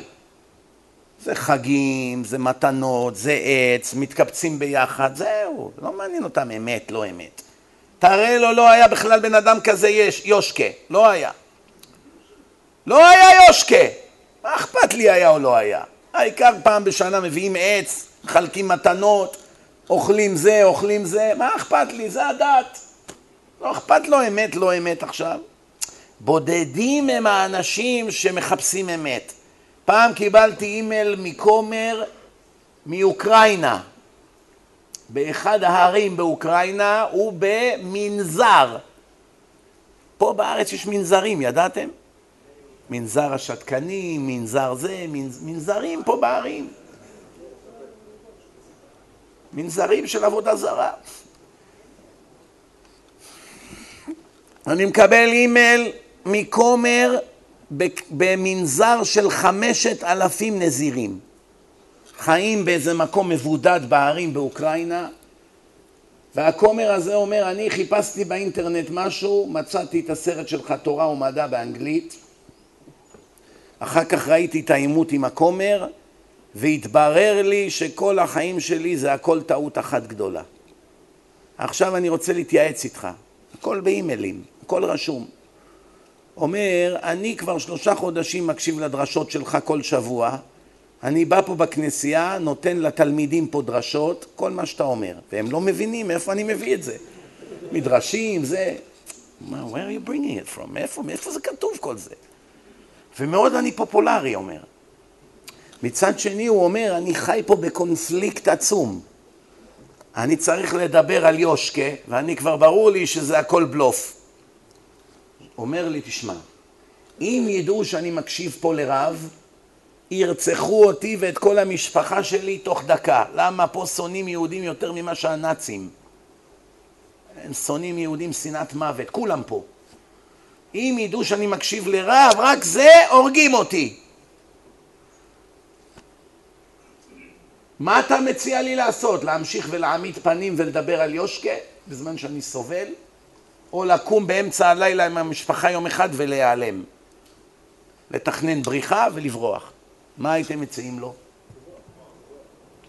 אני אמרתי לו, תשמע, עצם זה שאתה כותב לי כאלה אימיילים ואתה כבר סובל מהשקר שאתה חי בתוכו, סימן שאתה איש אמת. התבררה לך האמת ואתה לא יכול לישון בשקט. זאת אומרת, זה כבר לא מעניין מה אני אציע לך. אתה לא תוכל להחזיק שם לאורך זמן עוד מעמד. בן אדם שהוא צדיק והנפש שלו ישרה, הוא לא יכול לחיות בשקר. בעיה שרוב העולם חיים בשקר ולא מזיז להם בכלל. כמה חילונים ראו את הסרט שלי תכלית החיים והם עדיין חילונים? איך אפשר? איך אפשר? זה לא ייתכן כזה דבר. מה? כל כך הרבה הוכחות שהתורה היא מן השמיים ויש דין ויש דיין והם ישלמו מחיר כל כך כבד בעולם הבא, הם יסבלו לנצח נצחים והם ממשיכים? איך זה ייתכן? על מה הם מוכרים את הנצח שלהם? על נסיעה לים בשבת? על איזה משחק כדורגל מטופש? על איזה, איזה, איזה תוכנית בטלוויזיה? על זה הם יפסידו נצח של נצחים עם בורא עולם, עם הנשמה שלהם? הרי זה ברור, מי שראה את הסרט הזה, אין פה חוכמות, אין. אין מי שיכול להתווכח עם זה. או תורה או מדע, או חיים אחר המוות, או תכלית החיים. ברור, חד... אי אפשר להוכיח יותר קל מזה. אז איך יכול להיות? לא מתאים לי כרגע. קשה לי. לא הוכחת לי. סיפורים. תן להמשיך לחיות בשקר. לפני שמסיימים, רבותיי, אני רוצה עכשיו לפתוח כמה דקות לשאלות ותשובות. יש כאן כל מיני סוגים של אנשים, כל מיני דרגות, גילאים, אמונות, דרגות ברוחניות.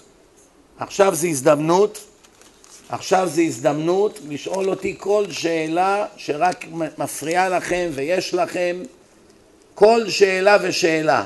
לפני שנסיים פה אני רוצה להזכיר לכם, למי שלא ידע עדיין, אנחנו ברוך השם חילקנו כאן מיליון דיסקים. שברוך השם הצילו פה המון המון נשמות.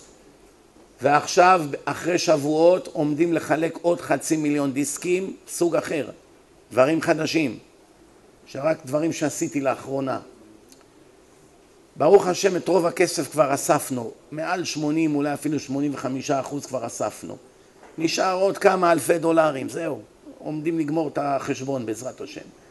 כל מי שמעוניין שיהיה לו חלק במבצע הענק הזה, שבוודאי הכסף שלך יביא לך הצלה של כמה נשמות ושכר ענק בשמיים לנצח, יפגוש את יואל ביציאה. יואל בא בהתנדבות לכל הדרשות שלי מאז שהתחלתי לתת דרשות בשנים האחרונות פה בארץ. הוא מתנדב, יש לו דוכן בחוץ, הוא לא מבקש שום דבר, מעולם לא צייץ על איזה בקשה אישית, רק רוצה כמה שיותר יהודים שיתקרבו להשם על זה עוזב את אשתו, לילה לילה, חמש, שש, שבע שעות, בא עומד פה, אוסף את הכספים, אנחנו נותנים את זה לדיסקים, מחלקים את זה לאנשים, ואנשים חוזרים בתשובה, זה עובד, המערכת היא נפלאה. וגם תקבלו ממנו ביציאה USB. כל הדרשות שלי בשנים האחרונות שהוחלטו, כולל כל הסרטים, הכל ב-USB אחד. חבר את זה באוטו או בטלפון, אלף שעות של הרצאות וסרטים, הכל ב-USB אחד. יותר טוב מזה מה עוד יכול להיות. הזדמנות נפלאה, הזמן אוזל, עוד מעט בעזרת השם נשיג כבר את שאר הכסף, זהו. אחרי שיהיה את הכסף לא אוספים יותר תרומות. נגמר המבצע. כל מי שרוצה יכול להשתתף. עכשיו בואו, איך אומרים? שאלות. יש משהו שאמרתי הלילה שמישהו כאן לא מאמין לו, לא בטוח, יש לו ספק, לא מצא חן בעיניו, עכשיו זה הזמן לתקוף. בבקשה. כן.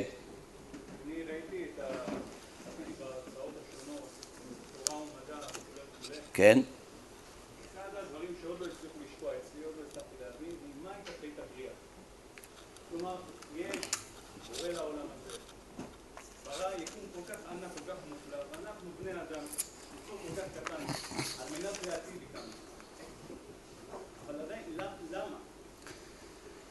יש לי סדרה שלמה על זה, על השאלה הזאת. זה נקרא סדרת מסילת ישרים. שמעת אותה?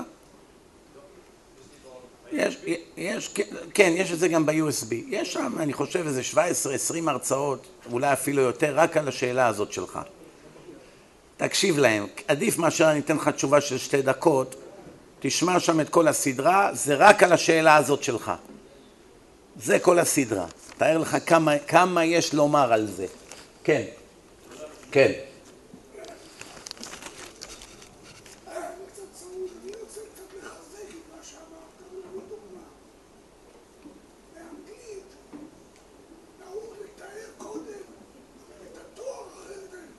כן.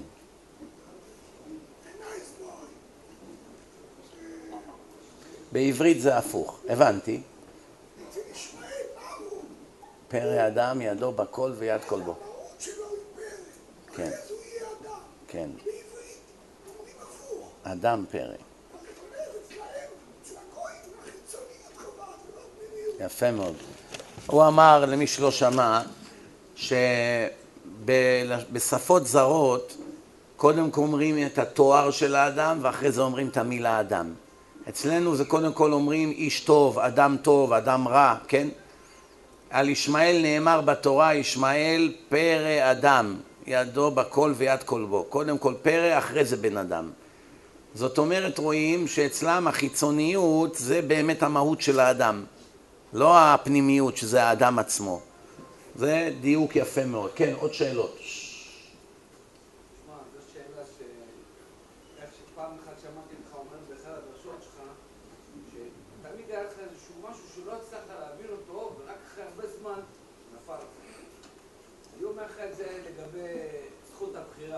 כן. כל הזמן אומרים שיש בחירה, בחירה, בחירה.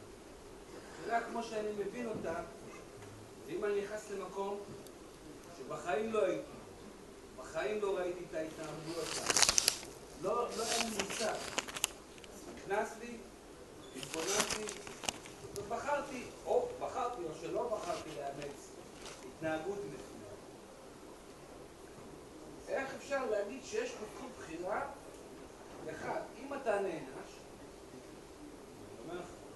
כן, הבנתי את אחד, תעבור לשתיים.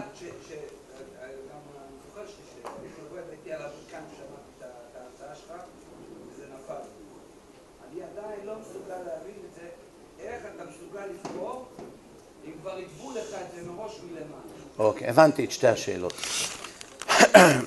שאלה ראשונה, איך אפשר לומר שיש לאדם בחירה, הרי הוא מקבל עונש, אם הוא בוחר בדבר לא טוב. שאלה שנייה, אם כבר מראש בורא עולם ידע את העתיד והתווה לך את הדרך, איך אפשר לומר שאתה בחרת? נתחיל בשאלה הראשונה. אני תמיד שואל בדרשות שלי למי שיצא לו לשמוע, אני שואל אם יש לאדם בחירה חופשית, ובדרך כלל אנשים עונים כן. ואז אני אומר להם, לא נכון, אין לאדם בחירה חופשית. אז כולם מתפלאים, איך זה יכול להיות? הרי זה היהדות, שהאדם בוחר, לא? כתוב, ובחרת בחיים, נכון? אז סימן שאתה בוחר. יישמר לך, תיזהר, אני אעניש אותך, סימן שאתה בוחר, מה, אם אני לא בוחר, מה תעניש אותי? אתה, אני רובוט, אתה מזיז אותי עם שלט, מה, תעניש את עצמך, למה אותי? אתה בחרת, לא אני. ועוד שולח נביאים להזהיר, ונותן תורה עם כל מיני אזהרות, אם אני לא בוחר, מה אתה מזהיר אותי, כן? זה ברור, פשוט. אלא, ודאי שיש לאדם בחירה, אבל היא לא חופשית. יש בחירה, מעולם היא לא הייתה חופשית. אין בכל התורה דבר כזה בחירה חופשית. יש בחירה, אבל היא לא חופשית. אני אסביר לכם מה ההבדל בין בחירה לבחירה חופשית. בחירה חופשית, זה אני אומר לך, שמעתי שאתה מובטל, תבוא תעבוד אצלי בחנות, תרוויח 200 שקל ביום, מתשע עד חמש, תבוא. אם תבוא, תרוויח, לא תבוא, תשאר במיטה, מה אכפת לי מה תעשה? זה כבר בחירה שלך. זו בחירה חופשית. תבוא, תרוויח. לא תבוא, לא קרה כלום, נשארת במצבך. אבל אם אני אומר לך, תבוא מחר לעבוד מתשע עד חמש, תקבל 200 שקל. לא תבוא, אני שולח את הבולדוזר שלי, את העצמות שלך הוא ירסק. בשש בערב אתה כבר תהיה מפורק על הרצפה אם לא תבוא. עכשיו בבוקר שאתה מתעורר, בתיאור הראשון, אני אלך לעבוד, ירוויח, לא ילך, יישאר במיטה, אין שום בעיה, זו בחירה חופשית לחלוטין. בא לך תבוא, לא בא לך, לא קרה כלום. אין כזה דבר בתורה, לא תמצא לעולם. אף פעם השם לא נתן לאדם בחירה שהיא חופשית לחלוטין. תמיד כתוב בתורה, אם בחוקותיי תלכו יהיה טוב, אם בחוקותיי לא תלכו יהיה לכם רע. אין כזה דבר, לא יקרה כלום. אין. אומרת התורה תמיד, זה או טוב או רע, אין באמצע. זה מה שהתחלתי קודם לומר. המקרה השני, אתה קם בבוקר ואתה יודע יש שתי אפשרויות. תבוא, תרוויח, לא תבוא, ישברו לך את העצמות. עדיין יש לך בחירה אם לבוא או לא. אף אחד לא שם לך אקדח בראש, אף אחד לא דוחף אותך בכוח. עכשיו אתה חושב, אני אלך, ירוויח, יאללה, גם אני לא אקבל מכות, יצא טוב. אבל אין לי, אני לא מסוגל לעבוד היום. לא מסוגל, אין לי מצב רוח לעבוד היום. עוד מעט יבוא הבריון, ייתן לי בעיטות, אגרופים, מה נעשה? בסדר. נתמודד עם זה, אין מה לעשות. בא ההוא, נתן לך כמה אגרופים, סטירות, טוב. בחרת להישאר, קיבלת מה שהגיע לך, נגמר. בכל התורה יש, תשמעו בקולי תרוויחו, תזלזלו בי, תתעלמו ממני, תהיו כפויי טובה אליי, תשלמו את המחיר. לכן מה שאתה שאלת, שאלה ראשונה, זה באמת נכון מה שאתה אמרת. מהשאלה שלך מובן מה באמת זה האמת. האמת היא, השם עשה מציאות כזאת כדי לעזור לנו שאם לא נשמע בקולו נענש.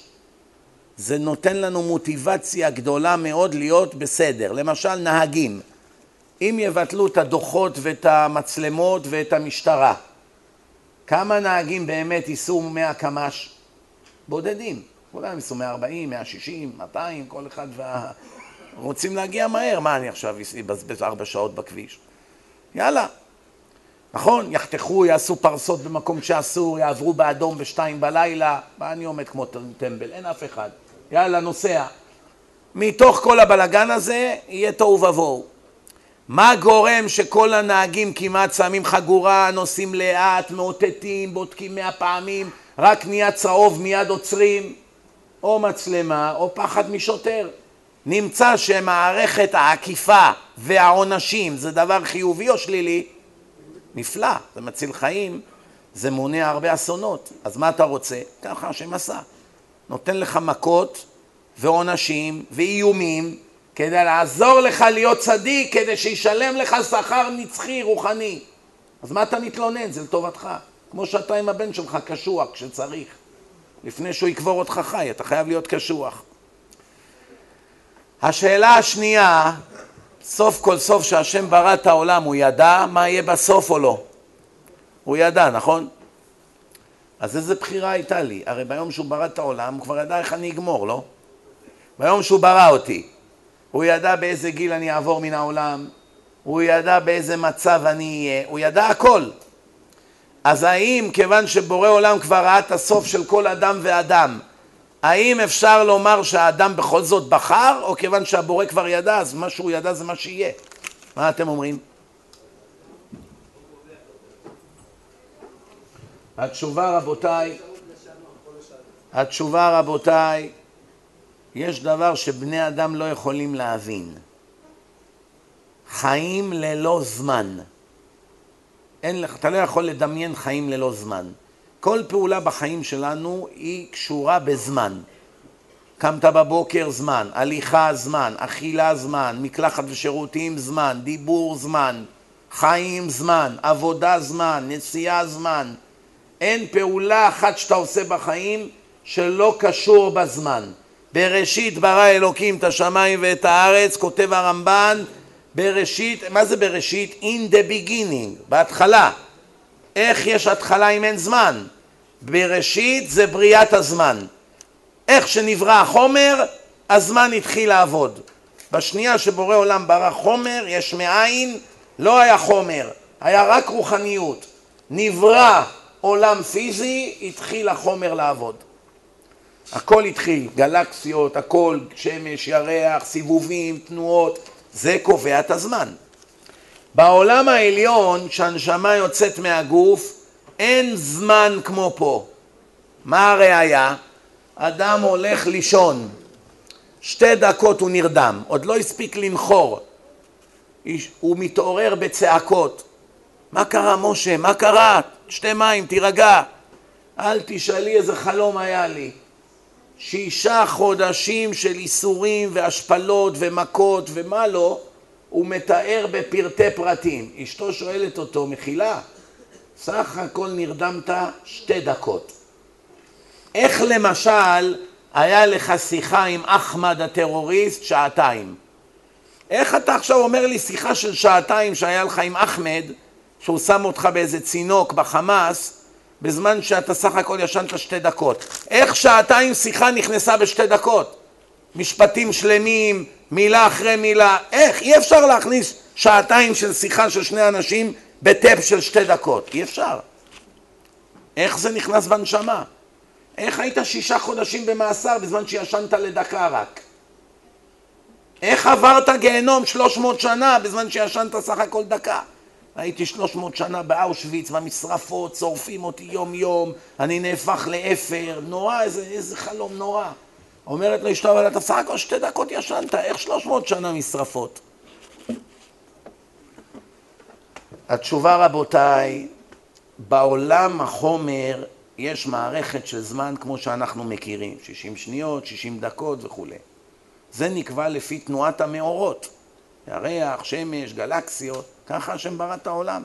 המאורות יגידו זמנים, מועדים, חגים, כן, ככה כתוב בתורה. במקום שאין מאורות, בעולם רוחני, בעולם שאין גוף, אין זמן. ממד הזמן זה אשליה, כמו טייס קרב בסימולטור. זה נראה בדיוק כמו במטוס קרב שהוא טס עכשיו. הכל רץ, קולות, יורים עליו טילים, הוא מרגיש את כוח הג'י, הראש שלו מתפוצץ, הידיים כבדות, החדר הזה זז ימין, יש לו מנופים, מי שעומד בחוץ רואה מנופים נפתחים, נסגרים, החדר עולה, יורד, קולות, פיצוצים, כל מיני עצים רצים, אוקיינוסים, כוכבים, זה נפלא המערכת הזאת, סימולטור. הטייס יוצא משם שבור ורצוץ. תן, תן סיגריה, אני מתעלף. תירגע, קח שתי מים. מה היית? סך הכל ישבת בחדר וזה קצת זז הכיסא, מה? הכל אשליה, כמו בגני התערוכה. ראיתם את הקיר של המאה שמונים מעלות? ראיתם? רכבת הרים בגני התערוכה, יש את זה עדיין או לא? אני הפעם האחרונה שראיתי את זה לפני 40 שנה. יש את זה היום עדיין? 180 מעלות, שלושה ממדים. עומדים שם כל האנשים על הרצפה ומסתכלים עכשיו כאילו שהם בתוך רכבת הרים. זה עולה, עולה, עולה, עולה, עולה, עולה, עולה, מגיע לפסגה, עכשיו אתה עומד ליפול מאה קומות. כולם צורכים, אנשים זזים, זה... אני מסתכל, אני מהפחד לא הסתכלתי על המסך. אני מסתכל על זה שלפניי, שיסתיר לי. אז אני רואה, הוא עושה ככה, כולם עומדים במקום, אין כלום, הכל אשליה. אנשים צורכים, כתוב שם, מי שיש לו לב חלש, לא להיכנס, יכול לקבל התקף לב, למות. ממה למות? מלעמוד במקום מתים? מה? זה, זה מוחשי בדיוק כמו במציאות. ככה זה הגן עדן והגיהנום. מיליארדים של שנים של ייסורים, או מיליארדים של שנים של עונג, זה הכל הדמיה לנשמה. לא צריך באמת גוף לשרוף אותו. לא צריך באמת גוף כדי שאדם יתענג. לא צריך את כל זה. עובדה, אנשים מגיעים לסיפוק בלי, רק מדיבורים וממחשבות. אנשים מתעצבנים ומקבלים התקף לב משיחה, אף אחד לא נגע להם בלב.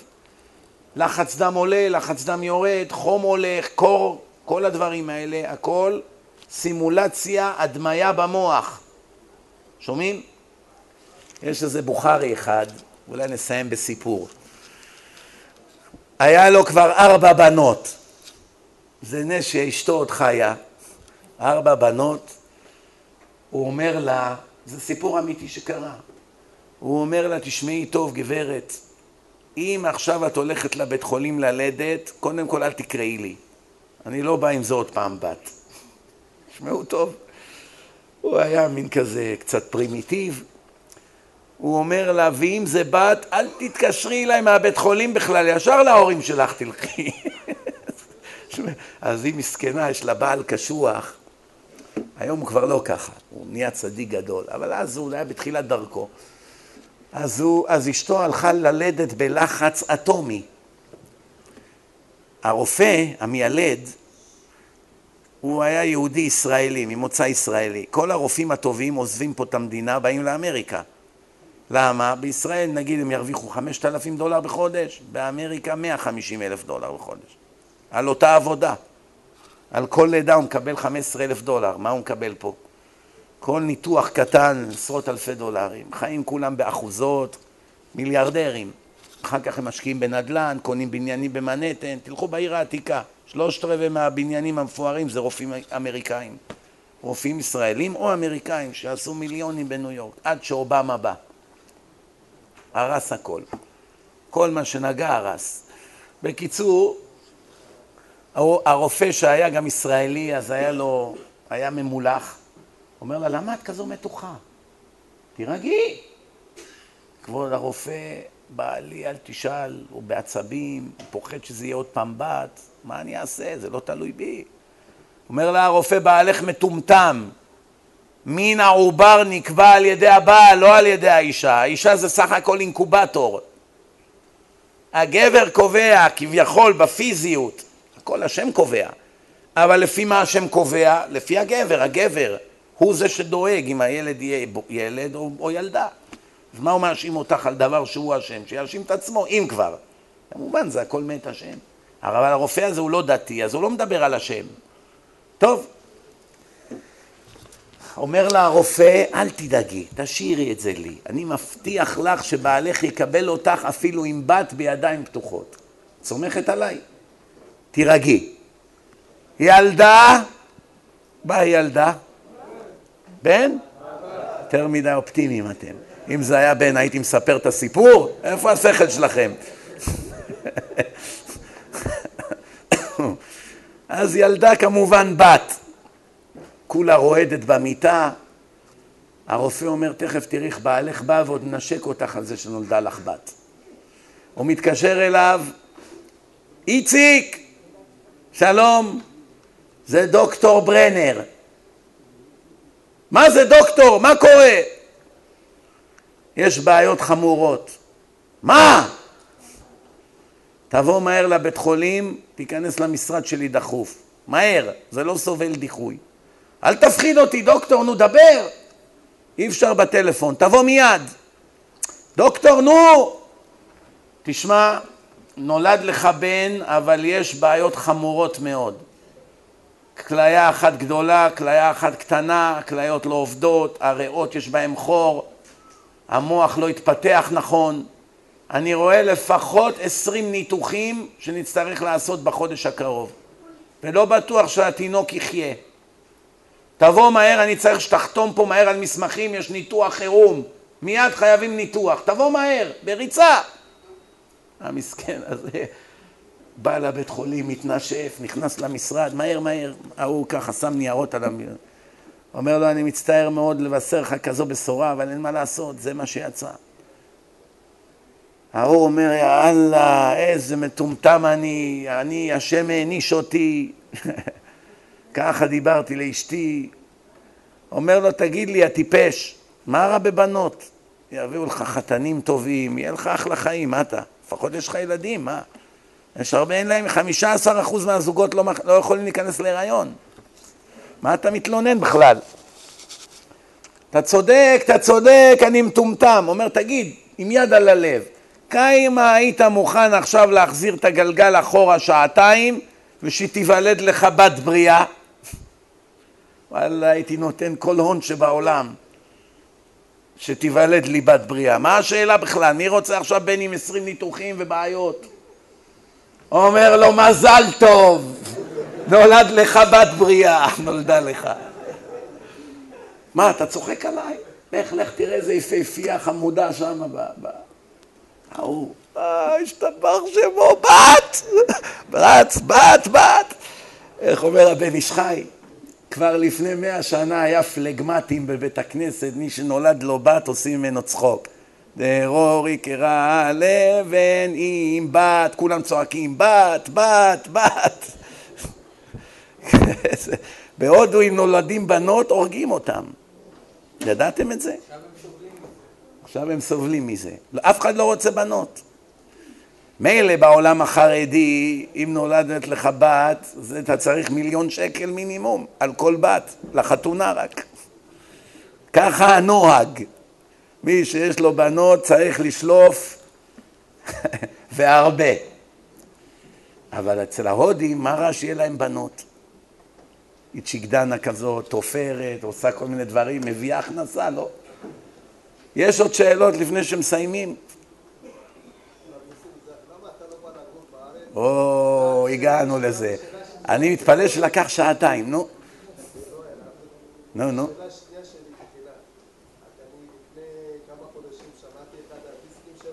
כן.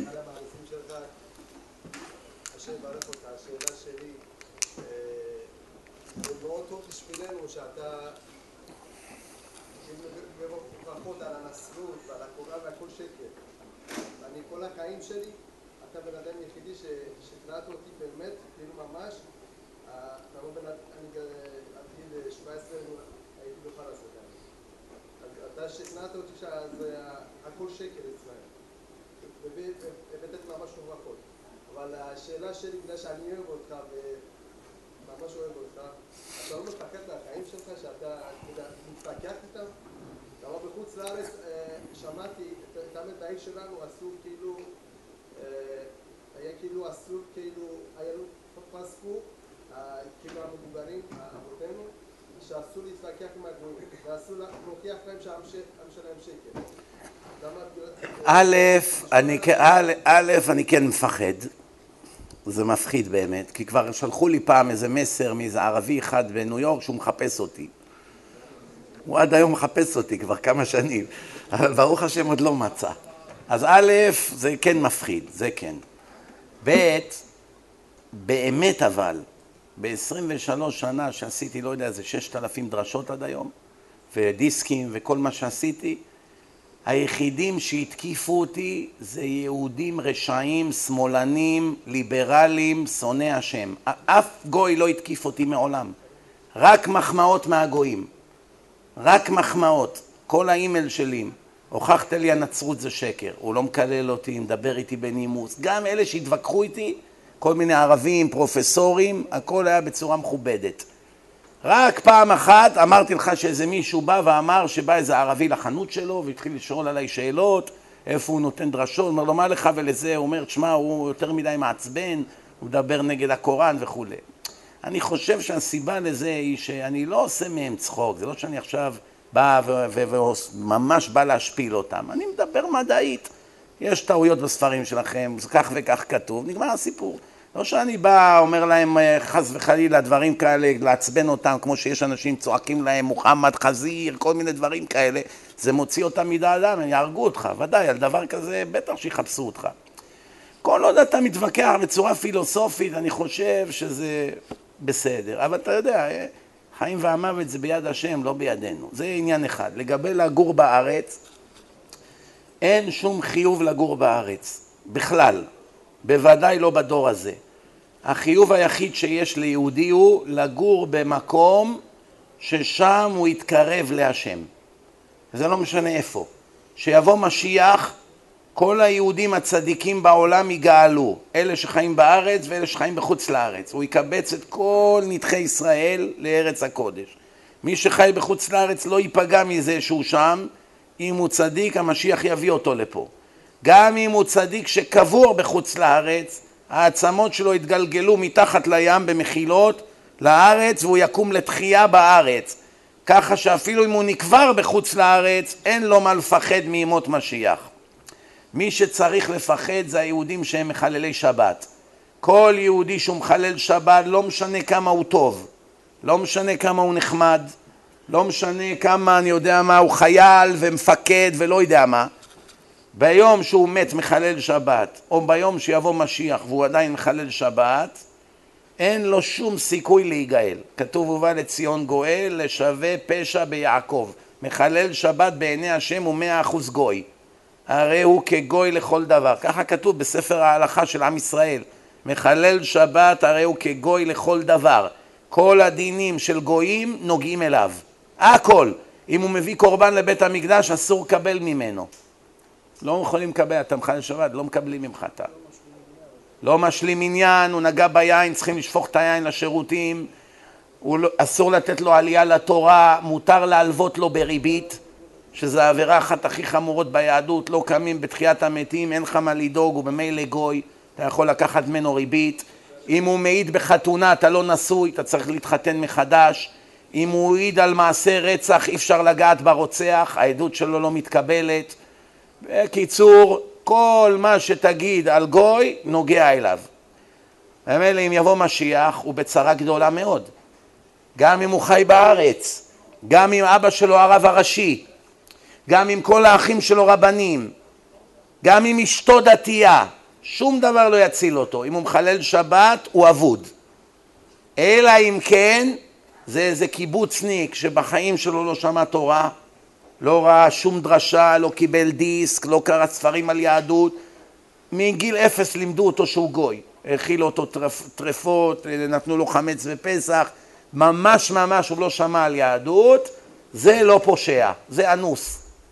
זה השם יקל איתו. או יהודים שגדלו ברוסיה ולא עשו להם אפילו ברית מילה. אבל כל הישראלים של פה, כמעט אין אחד שלא שמע דיסקים וראה סרטים ובטלוויזיה כל הזמן מדברים על הדת ויוטיוב מלא בדרשנים וגם כן חלק מהם היו בישיבות ולחלק מהם סבא שלהם היה רב והרבה מהם חזרו בתשובה במשפחה שלהם, קרובים, מכרים, שכנים והם באים ביום כיפור לבית הכנסת ויש להם אמונה בבורא עולם והם ממשיכים לחיות כגויים. אלה בצרות גדולות. לכן, אדם צריך לגור איפה שהוא מתקרב הכי הרבה להשם. אני למשל עובד בחוץ לארץ. פה בארץ, ברוך השם, יש הרבה רבנים. הרבה, באמת הרבה. מאות, אני לא יודע, אלפים אולי אפילו. אני מקווה, אני מדבר על אלה שדורשים בציבור. יש היום כמה דרשנים צעירים, דור חדש, ברוך השם, כוחות עולים. הם עושים עבודה יפה מאוד. ובעזרת השם כן ירבו. לא צריכים אותי פה. אני גם בא לפה ארבע פעמים בשנה בערך. ההרצאות שלי מגיעות לכאן דרך האינטרנט, כל אני יכול באפליקציה שלי לשמוע כל מילה שאני אומר בעברית בחוץ לארץ, זה כמו שאני פה. זאת אומרת, אני בחוץ לארץ עושה את רוב הדרשות שלי באנגלית. עכשיו אני אומר לך שמכל הדרשנים שיש באמריקה, למיטב ידיעתי, אני לא מכיר את כולם, אבל כבר מכיר את כל העיקריים. למיטב ידיעתי, אני הדרשן היחיד בכל אמריקה שאומר את כל האמת שבתורה על השולחן. אין באמריקה שום דרשן, אני לא נתקלתי ב-23 שנה באחד שאומר מחלל שבת מות יומת, מחלל שבת הוא מאה אחוז גוי, מחלל שבת נחרט לנצח, אה, אחד שחי עם החברה שלו בנידה זה יותר גרוע מלשכב עם אימא שלו. זה רצו בלונדון, בסוף לא הצליחו, אבל הבנת את הנקודה? לכן השיטה שלהם היא מאוד פרווה, מאוד עדינה, היא עובדת על חלק קטן מהאנשים וזהו. אלה שצריכים זעזוע, זה הדרשות היחידות שהם ישמעו, זה הצ'אנס היחיד שלהם לחזור בתשובה באנגלית. אין, אני אומר לך, תחפש בכל האינטרנט, לא תמצא היום דרשן אחד בעולם באנגלית שמדבר חזק. כולם מדברים רך מאוד, רכרוכי, לא מדברים על עונש בכלל. השם אוהב את כל אחד, אין לכם מה לדאוג, אתם יהודים, זה שאתה יהודי, כבר יש לך חלק לעולם הבא, הכל סיפורי סבתא. ממציאים דת חדשה, חלק מהם. חלק מהם לא ממציאים דברים, רק מה לא אומרים את כל האמת. וחלק ממש מסלפים את התורה. ממש. אין לך מה לדאוג. אתה יהודי, אין כזה דבר יהודי רשע. מעניין, איזה תורה יש להם? בתורה שלי כתוב מאה פעמים על יהודים שהם רשעים. שומר השם את כל אוהביו ואת כל הרשעים ישמיד. את כל הרשעים שהלכו אחרי בעל פרור, הקדוש ברוך הוא השמיד אותם. משלם לרשע אל פניו לעבידו. יש עשרות פסוקים בתורה שמסבירים מה יהיה הסוף של אלה שלא שומרים תורה ומצוות. ואלה, לא יודע איזה תורה יש להם, הולכים לאנשים שחיים עם גויות, הילדים שלהם גויים, אוכלים חזיר ביום כיפור, מחללים שבת, גונבים בביזנס, כל מיני הומוסקסואלים, האנשים הכי חוטאים בעולם, הם אומרים להם אין לכם מה לדאוג. הנה מוזיקה מנגנים לכם, אין לכם מה לדאוג. הבנת? אז מישהו צריך לצעוק. פה ברוך השם נשארו עוד כמה דרשנים שצועקים חזק ומדברים את האמת. הרבה פחות ממה שהיה פעם, אבל יש כמה, ויש כמה צעירים עכשיו, אני לא יודע אם אתם מכירים אותם, הרב איתן בגדדי, הרב רונן שאולוב, יש כמה דרשנים, יש לפחות איזה שש, שבע דרשנים היום. הרב דני, אני מדבר אלה שמדברים חזק. הרב אה, דניאל זר, אחיו, יש עוד אחד, אחיו הרב אה, ראובן זר, אני חושב. יש כמה דרשנים שמדברים חזק מאוד, כמו שצריך. יש עכשיו רב, רב צעיר, הרב מנחם אדרי, שהוא גם כן מדבר, אני חושב מנחם אדרי, הוא גם מדבר חזק מאוד, שמעתי קטע שלו על שבת. זאת, כן, אמרתי, הרב זר, יש עוד הרבה, כל שאר הרבנים גם כן כבודם במקומם מונח, הם למדים הרבה תורה, זה חשוב מאוד. אבל צריכים בעולם דרשנים שמדברים חזק. יש אנשים לעולם לא ישתנו, אלא אם כן אתה מזעזע אותם חזק מאוד. שום דבר לא ישנה אותם. רק אם אתה מראה להם מה יהיה הסוף ומה הם ישלמו, הם משתנים. כל עוד תדבר איתם על היופי שביהדות, ואיזה כיף, והשם אוהב אותך, ואם תהיה צדיק, שום דבר לא מזיז אותם. אתה אומר לו, חביבי, אתה תהיה מחלל שבת, מחר אתה מת, אתה אבוד. והוא מתחיל להבין. הבנתם? פעם היה הרב ניסים יגן, שמעתם עליו? היית בא לדרשה שלו, היית מתעלף מפחד. הוא החזיר אלפים בתשובה. אם הוא היה מדבר רכרוכי, לא יודע אם הוא היה מחזיר חמישה אחוז ממה שהוא החזיר. הרב דניאל זר החזיר אלפים של אנשים, הרבה מהם היו עבריינים בפרדס כץ, הפך אותם לבני תורה. אני דיברתי אצלו בבית הכנסת, באו שם, אני חושב, איזה 700 איש באותו לילה. היה לנו ערב משותף. הוא זעזע את כל פרדס כץ, את כל האזור הזה שם, לא יודע, רמת גן, בכלל, בכל מיני מקומות. מי היה יכול להחזיר את האנשים האלה בתשובה? במוצי פוצי, כמה אתה צדיק, אי אפשר היה להחזיר אותם בתשובה? רק צריך מישהו אגרסיבי ש... שיעשה את העבודה, מובן? לכן אין לי ברירה, אני חייב להישאר שם, ובעזרת השם שהמשיח יבוא נתראה פה, אל תדאג. עוד שאלות? לא שומע. ארץ ישראל? או, הוא שואל אותי על מצוות שעושים בארץ. יש עכשיו אה, זוג תלמידים שלי אמריקאים שהם עשו עלייה, הם גרים בירושלים. אחד קוראים לו דיוויד, אחד קוראים לו ג'ף. שני אמריקאים חזרו בתשובה. הם עברו לארץ. הם עכשיו הקימו חברה פה בישראל, הם קנו שדה. שדה בצפון. כל בן אדם שרוצה לקיים את כל המצוות שתלויות בארץ ישראל, רק אין לו אפשרות. או בגלל שהוא חי בחוץ לארץ, או שהוא גר פה בעיר, נתניה, בת ים, חולון, הוא לא יכול לקיים עורלה, הוא לא יכול לקיים מעשרות, הוא לא יכול לקיים שמיטה, יש הרבה מצוות שתלויות בארץ. קונים אצלו חלקה בשדה של ארבע אמות על ארבע אמות, הוא נותן לך תעודה, השדה יש בו הרבה חלקות. אתה קונה ארבע על ארבע, שלוש מאות דולר סך הכל זה עולה. השקעה חד פעמית. הם מטפלים בשדה, הם שותלים, הם מחכים שלוש שנים, הם עושים עורלה, מעשרות, כל מה שצריך, מה שכתוב בתורה, שאנחנו כנראה לא נעשה בחיים שלנו, כי אנחנו לא חקלאים ואין לנו אדמה חקלאית.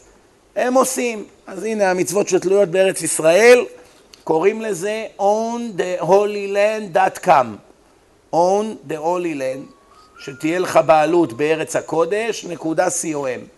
שם אתה יכול לקנות ב-299 דולר חלקה, ויש לך את כל המצוות שתלויות בארץ ישראל, מה שאפשר לעשות בימינו. יש מצוות שאי אפשר, כי אין בית מקדש. אין מה לעשות, אי אפשר, כל מיני קורבנות, זה אין בית מקדש. אבל מה שכן אפשר, ב-300 דולר עושים בשבילך. יש לך חלקה והם עובדים בשבילך. אז גם לזה מצאו פתרון. עוד שאלות? כן. כן.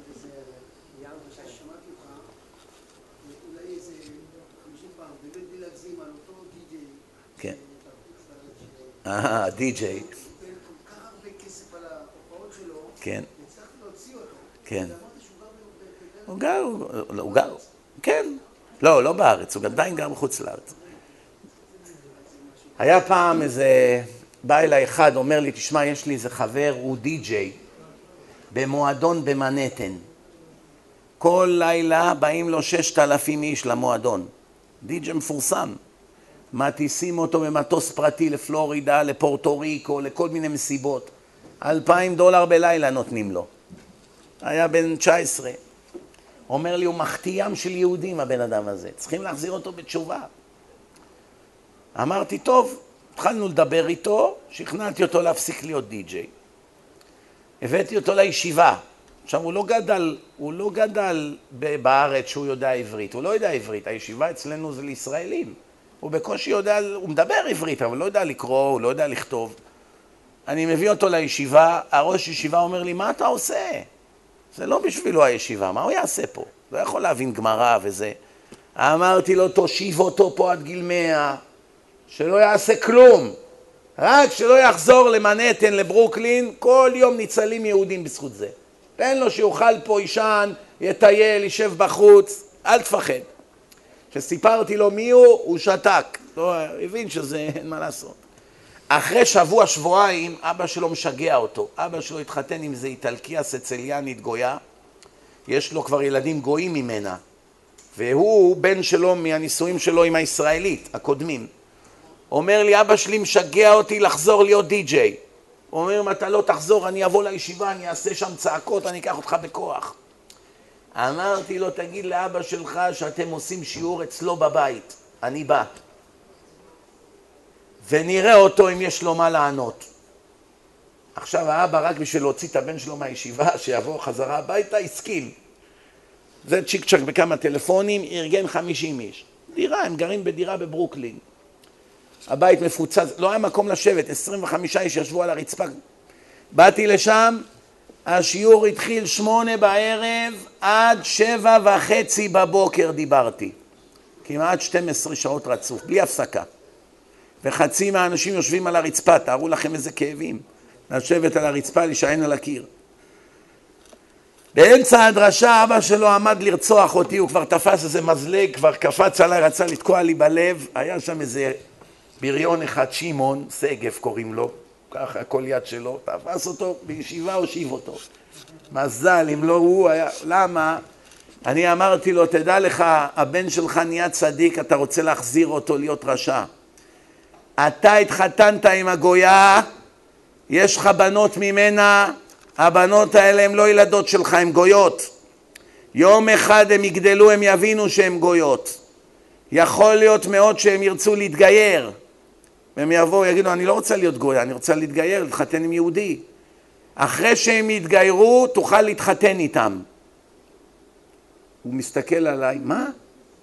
תוכל להתחתן עם הבת שלך, היא לא בת שלך, מה אתה דואג? ביום שהיא תתגייר היא אישה זרה. תוכל להתחתן איתה. רק מזל, אמרתי לו, שהקדוש ברוך הוא מרשה. זה לא בת שלך, היא גויה. זה גויה שהתגיירה, אפילו שהיא באה מהזרע שלך, אין לך אליה שום קשר. רק מה, החכמים עשו תקנה שאסור, שהגויים לא יגידו איזה מין דת זאת. מתחתנים עם הבנות שלהם? גילוי עריות. ומי לימד את העולם שלאבא אסור להתחתן עם הבת שלו? הקדוש ברוך הוא. זה מופיע בפרשת החרמות. כל האיסורים של האריות. עכשיו, בדיוק. אז עכשיו מה רואים מפה? שהקדוש ברוך הוא אמר אסור לך להיות עם אמא שלך, אסור לך להיות עם הבת שלך. הוא גילה לעולם שזה איסורים חמורים. אם לא, מי היה יודע שזה אסור? אח ואחות. קין היה עם האחות שלו, אבל היה עם האחות שלו, עוד לא הייתה תורה. זה היה נראה נורמלי לחלוטין אצל אנשים. עד שהתורה הגיעה לעולם. יותר נכון, עד שנוח קיבל שבע מצוות בני נוח. לפני ארבעת אלפים מאתיים שנה. אמרתי לו, רק מזל שלך שחז"ל אסרו, אבל השם אין לו שום בעיה, אתה יכול להתחתן איתה. אתה רואה שהיא לא בת שלך? אם היא הייתה בת שלך, השם היה מרשה לך להתחתן איתה, זה עונש מוות. אחד שמקיים יחסים עם הבת שלו זה עונש מוות. אז מה, מי ייתן כזה דבר? זה, התורה מזהירה על זה מאוד. אלא אתה רואה שהיא לא בת שלך, שהוא שמע ככה, כבר לא יכל לסבול, תפס את המזלג, קפץ עליי. אבל השם כבר הקדים תרופה למכה, הושיב את השמעון שגב הזה לידו על הספה. מזל, תארו לכם כל מקום אחר שהוא היה יושב, גמרנו, לא הייתי פה הלילה. בתוך כדי ישיבה הוא תפס אותו, לא, לא, לא קל, הוא כבר היה קם, כבר בתנופה. הושיב אותו תוך כדי ישיבה על הכורסה, שב, אני אהרוג אותך. אמרת שאתה תשמע את הכל. בקיצור, הוצאתי אותו מהאבא הזה, החזרתי אותו לישיבה. אחרי שבוע בא אליי, אומר לי, כבוד הרב, מה אני אעשה פה? אני לא מבין כלום. איזה עבודה תהיה לי? הייתי מרוויח אלפיים דולר בלילה. במה אני אעבוד? אמרתי לו, תהיה די-ג'יי של חרדים. תעשה חתונות של דתיים. אומר לי, אני לא מכיר שיר אחד בעברית. הוא גדל כגוי מסכן. לא מכיר שום שיר בעברית, ודאי לא שיר של דתיים. אמרתי לו, כל דבר לומדים. לאט לאט. בינתיים תנהג במונית, 400 דולר לשבוע. היה מרוויח 2,000 דולר ללילה. ונהנה, מוזיקה, כל העבירות, בחורות, לא צריך לספר לכם מה זה די-ג'יי. זה השטן תופס אותך מפה. עכשיו 400 דולר, נהג מונית, מסיע אנשים במונסי. בינתיים הוא, הוא נהיה נהג מונית, הוא כבר לא בישיבה, אבל לפחות הוא במקום של חרדים, הוא לא חזר למנהטן, לדיסקוטק. יום אחד אני הולך לחתונה, עברו כמה שנים, אני נכנס, יושב, אני שומע מוזיקה, ריקודים, אני מסתכל על הבמה, מי אני רואה? הדי-ג'יי המפורסם נהיה די-ג'יי של חרדים. אמרתי לו, אתה רואה? מה אמרתי לך? תהיה די... אז גם עכשיו אתה מקבל אלף ומשהו דולר ללילה. רק בהיתר. לא מחטיא רבים. מה שהיה לך באיסור, קיבלת בהיתר. עכשיו, במקום לקבל מיליארד עונשים כל לילה שאתה מחטיא את היהודים והיהודיות, עוד ייתנו לך שכר על זה שאתה משמח חתן וכלה. זה כל החיים. תעמדו בניסיונות, לעולם לא תפסידו. אני רוצה לסיים במשפט אחד.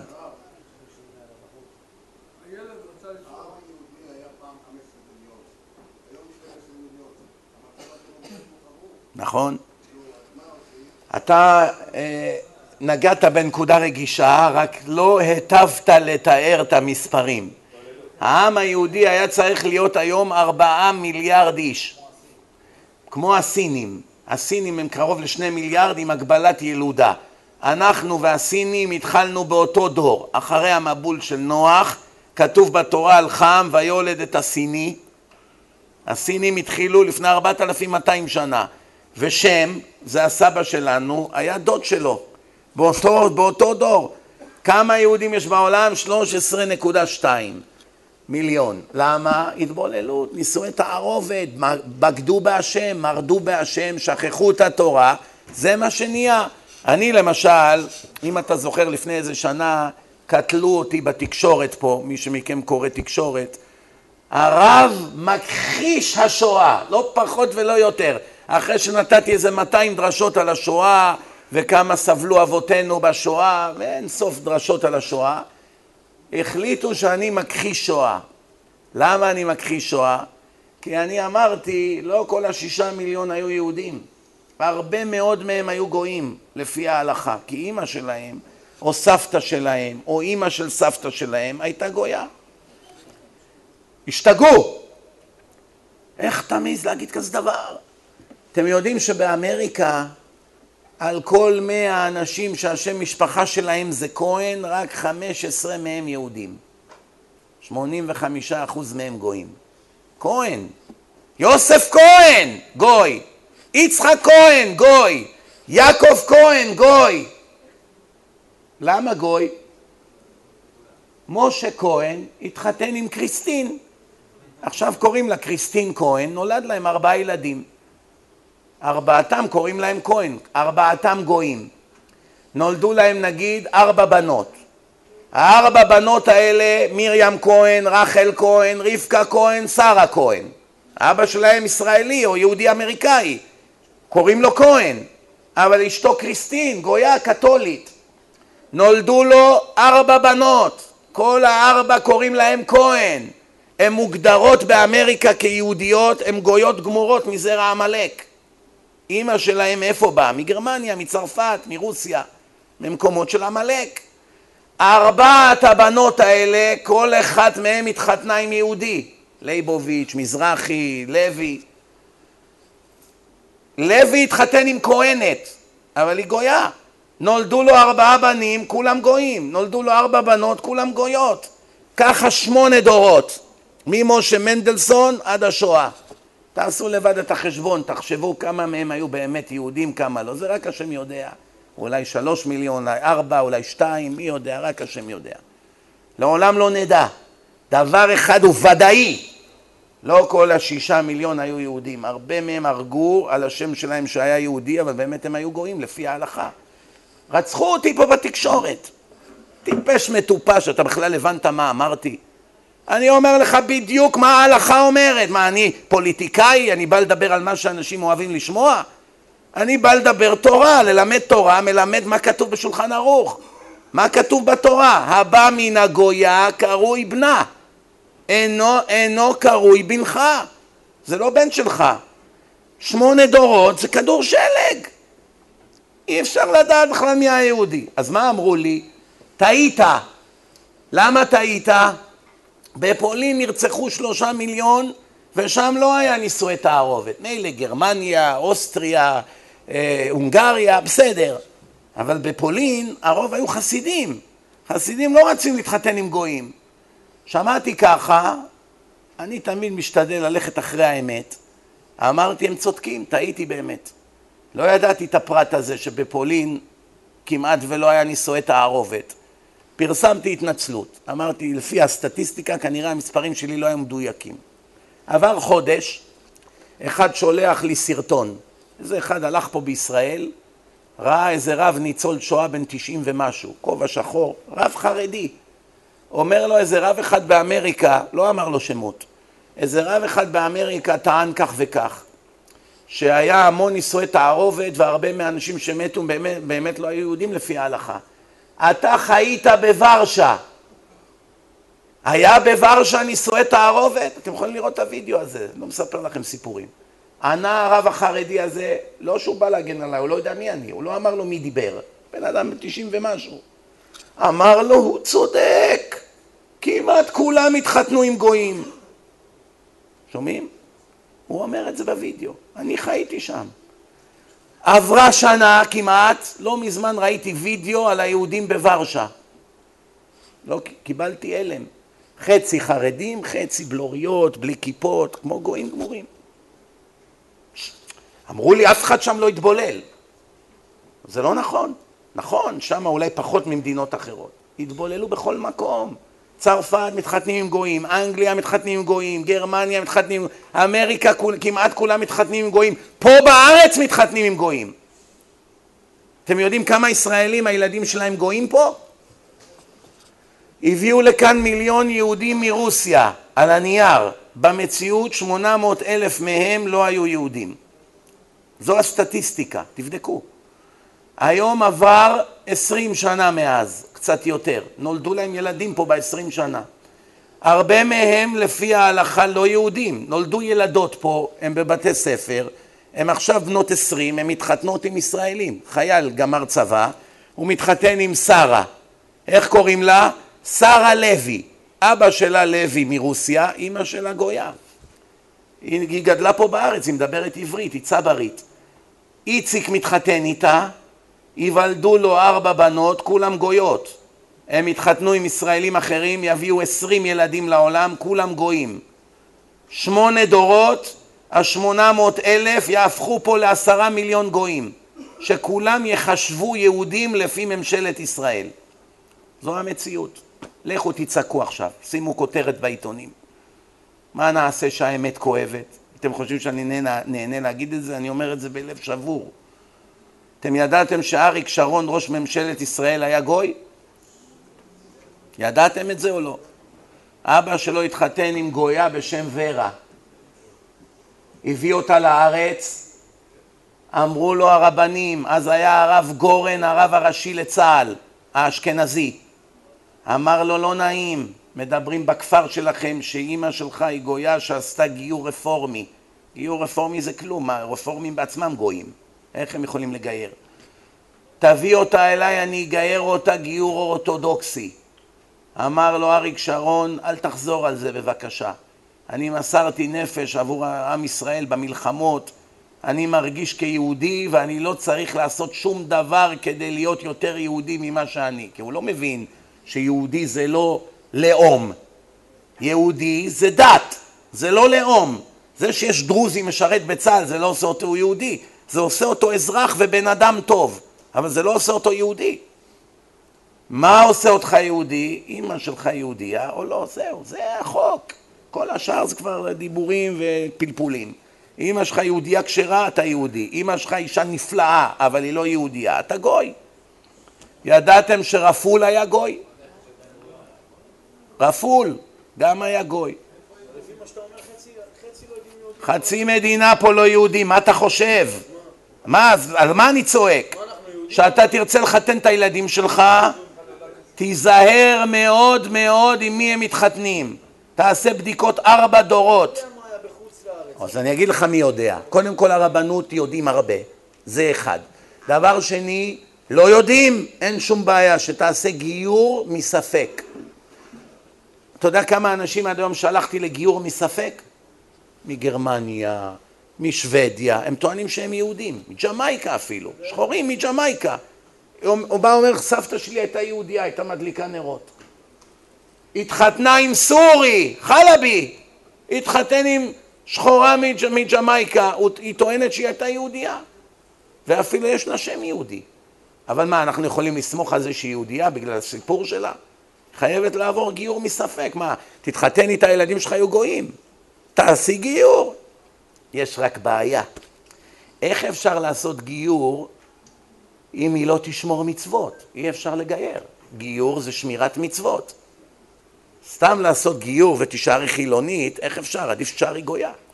עדיף לך. היה לנו סמינר בטבריה, ממש בזה נסיים, דקה אחרונה. היה, מיד אני נותן לך, אתה תסיים את הערב, רק עוד דקה. היה לנו סמינר בטבריה, אני יושב בבוקר, ביום שישי בארוחת בוקר. בחור אחד כבר חזר בתשובה מההרצאות שלי, קצת זקן, כיפה, ציצית, בחור מתוק מדבש. הביא את אבא שלו לסמינר בטבריה. אבא שלו יהודי מרוקאי. אני רואה אבא חילוני, הבן נהיה דתי, הבן מביא את אבא לסמינר. אנחנו אוכלים ארוחת בוקר יום שישי בטבריה, לא יודע איך הקדוש ברוך הוא שם לי מילים בפה. מה זה שייך עכשיו לארוחת בוקר? התחלתי לדבר איתם על זה שאריק שרון גוי. שואל אותי המרוקאי הזה, למה הוא גוי? אריק שרון גוי? אני אומר לו, כן, התחתן, אבא שלו התחתן עם גויה, ורה, נוצרית, והוא סירב, ש... סירב שהיא תעבור גיור אורתודוקסי. מה זאת אומרת, הוא אומר לי? הוא אומר, הוא הביא אותה לאיזה רב רפורמי, תוך שנייה נתן לו תעודה. אבל בשמיים היא גויה. מה אומר לי המרוקאי הזה? רגע, רגע, גם אני עשיתי ככה. אני גם התחתנתי עם גויה מרוסיה. אמרתי לו, נו, והתגיירה? אומר לי, כן, אבל שתי דקות. אני אומר לו, שמרה מצוות? אומר לו, לא, מה פתאום, חילונית לגמרי. אני מסתכל על הבחור החמוד הזה, אני אומר לו, אתה מבין מה קרה פה, לא? הרגע גילית שאתה גוי. אומר לי הבחור, כבוד הרב, אין בעיה, אני אלך לגיור. שלחתי אותו לגיור מיד. אבל מה יהיה עם אחותי, נשואה לישראלי ויש להם שלושה ילדים? כל השלושה ילדים של הישראלי האלה גויים. ביום שהוא ימות הם לא באים יחד איתו בעולם איפה שהיהודים הולכים. את החיים שלו הוא ישקיע בהם, יקנה להם בתים, יחתן אותם, בסוף הוא מת, אומרים לו אין לך ילדים. מה זה אין לי ילדים? גידלתי שלושה, מי יודע, אולי יש לו כבר חמישה עד היום. הם לא יהודים, אני מצטער. למה לא בדקת עם מי אתה מתחתן? ועוד עשרים שנה במדינה הזאת, היחידים שיישארו יהודים זה אך ורק החרדים. כל החילונים בסוף יהפכו לגויים פה. בגלל שכולם מתחתנים עם כולם, אין להם, הם לא בודקים כמה דורות אחורה. זה רק עניין של זמן. גם בתעודת זהות כבר אי אפשר. אתם יודעים למה בתעודת זהות אי אפשר? בן גוריון, הבן שלו, הלך למלון אסטוריה בניו יורק והתחיל לעבוד שם. הכיר שם גויה, התחתן איתה, נולדה להם בת. אחר כך הם חזרו לישראל. עשו לה במשרד הפנים תעודה, בדת כתוב לא ידוע. פחדו לכתוב גויה. זה נכדה של בן גוריון. יום אחד בן גוריון מסתכל בתעודת זהות של הנכדה שלו, הוא שואל את הבן שלו, מה זה דת לא ידוע? יהודייה, מה זה דת לא ידוע? אומר לו, שמע, האמא לא יהודייה. אז אמרו לי, שמע, היא לא יהודייה, נכתוב לא ידוע. לא יכולים לכתוב יהודייה. הוא יצא מדעתו, מיד הוא בא לכנסת, התחיל לצעוק. מה זה פה? אתם תקבעו מי יהודי ומי לא? מאז נפתח תיק בממשלה, מי הוא יהודי? חוק מי הוא יהודי? עד היום לא גמרו עם החוק הזה. הממשלה מנסה לקבוע חוקים חדשים נגד הקדוש ברוך הוא. אנחנו נחליט מי יהודי. עד היום עוד לא קבעו בממשלת ישראל לפי ההלכה, לפי חוקי מדינת ישראל, מי נחשב יהודי. אין להם שום בעיה, כל מי שאתה רוצה, העיקר שהוא אומר שהוא אוהב את ישראל, תן לו תעודה שהוא יהודי. לא אכפת להם, הבנתם? אני אמרתי פה קצת דברים, איך אומרים? מילים כדורבנות, אני רוצה רק, רק לפני שאנחנו מסיימים לשמוע את השאלה של החמודשיק הזה. מה השאלה? בבקשה.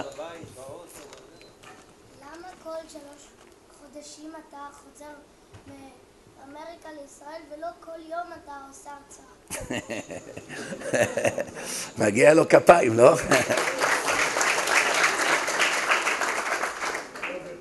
עכשיו כבר הוא לא השאיר לי ברירה, אני צריך לבוא כל יום עכשיו. טוב, ימים יגידו בעזרת השם, אולי בקרוב. אני רוצה שוב לחזור על ההקדשה שהייתה לנו הערב הזה היה לעילוי נשמת אורי בן ירדנה, עליו השלום, אשר נהרג לפני מספר חודשים בתאונת דרכים והוא סך הכל בן שמונה עשרה שנה.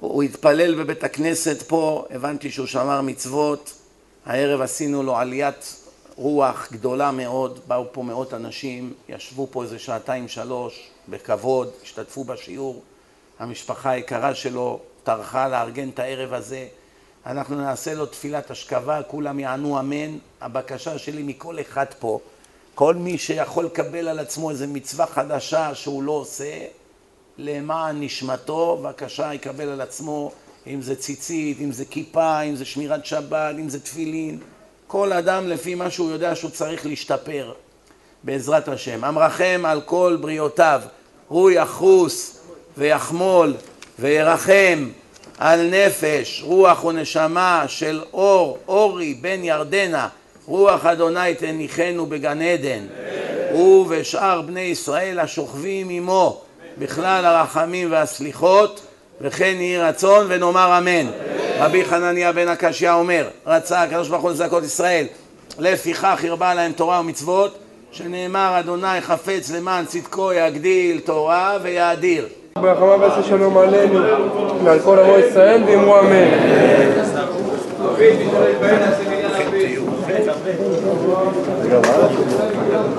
Legal,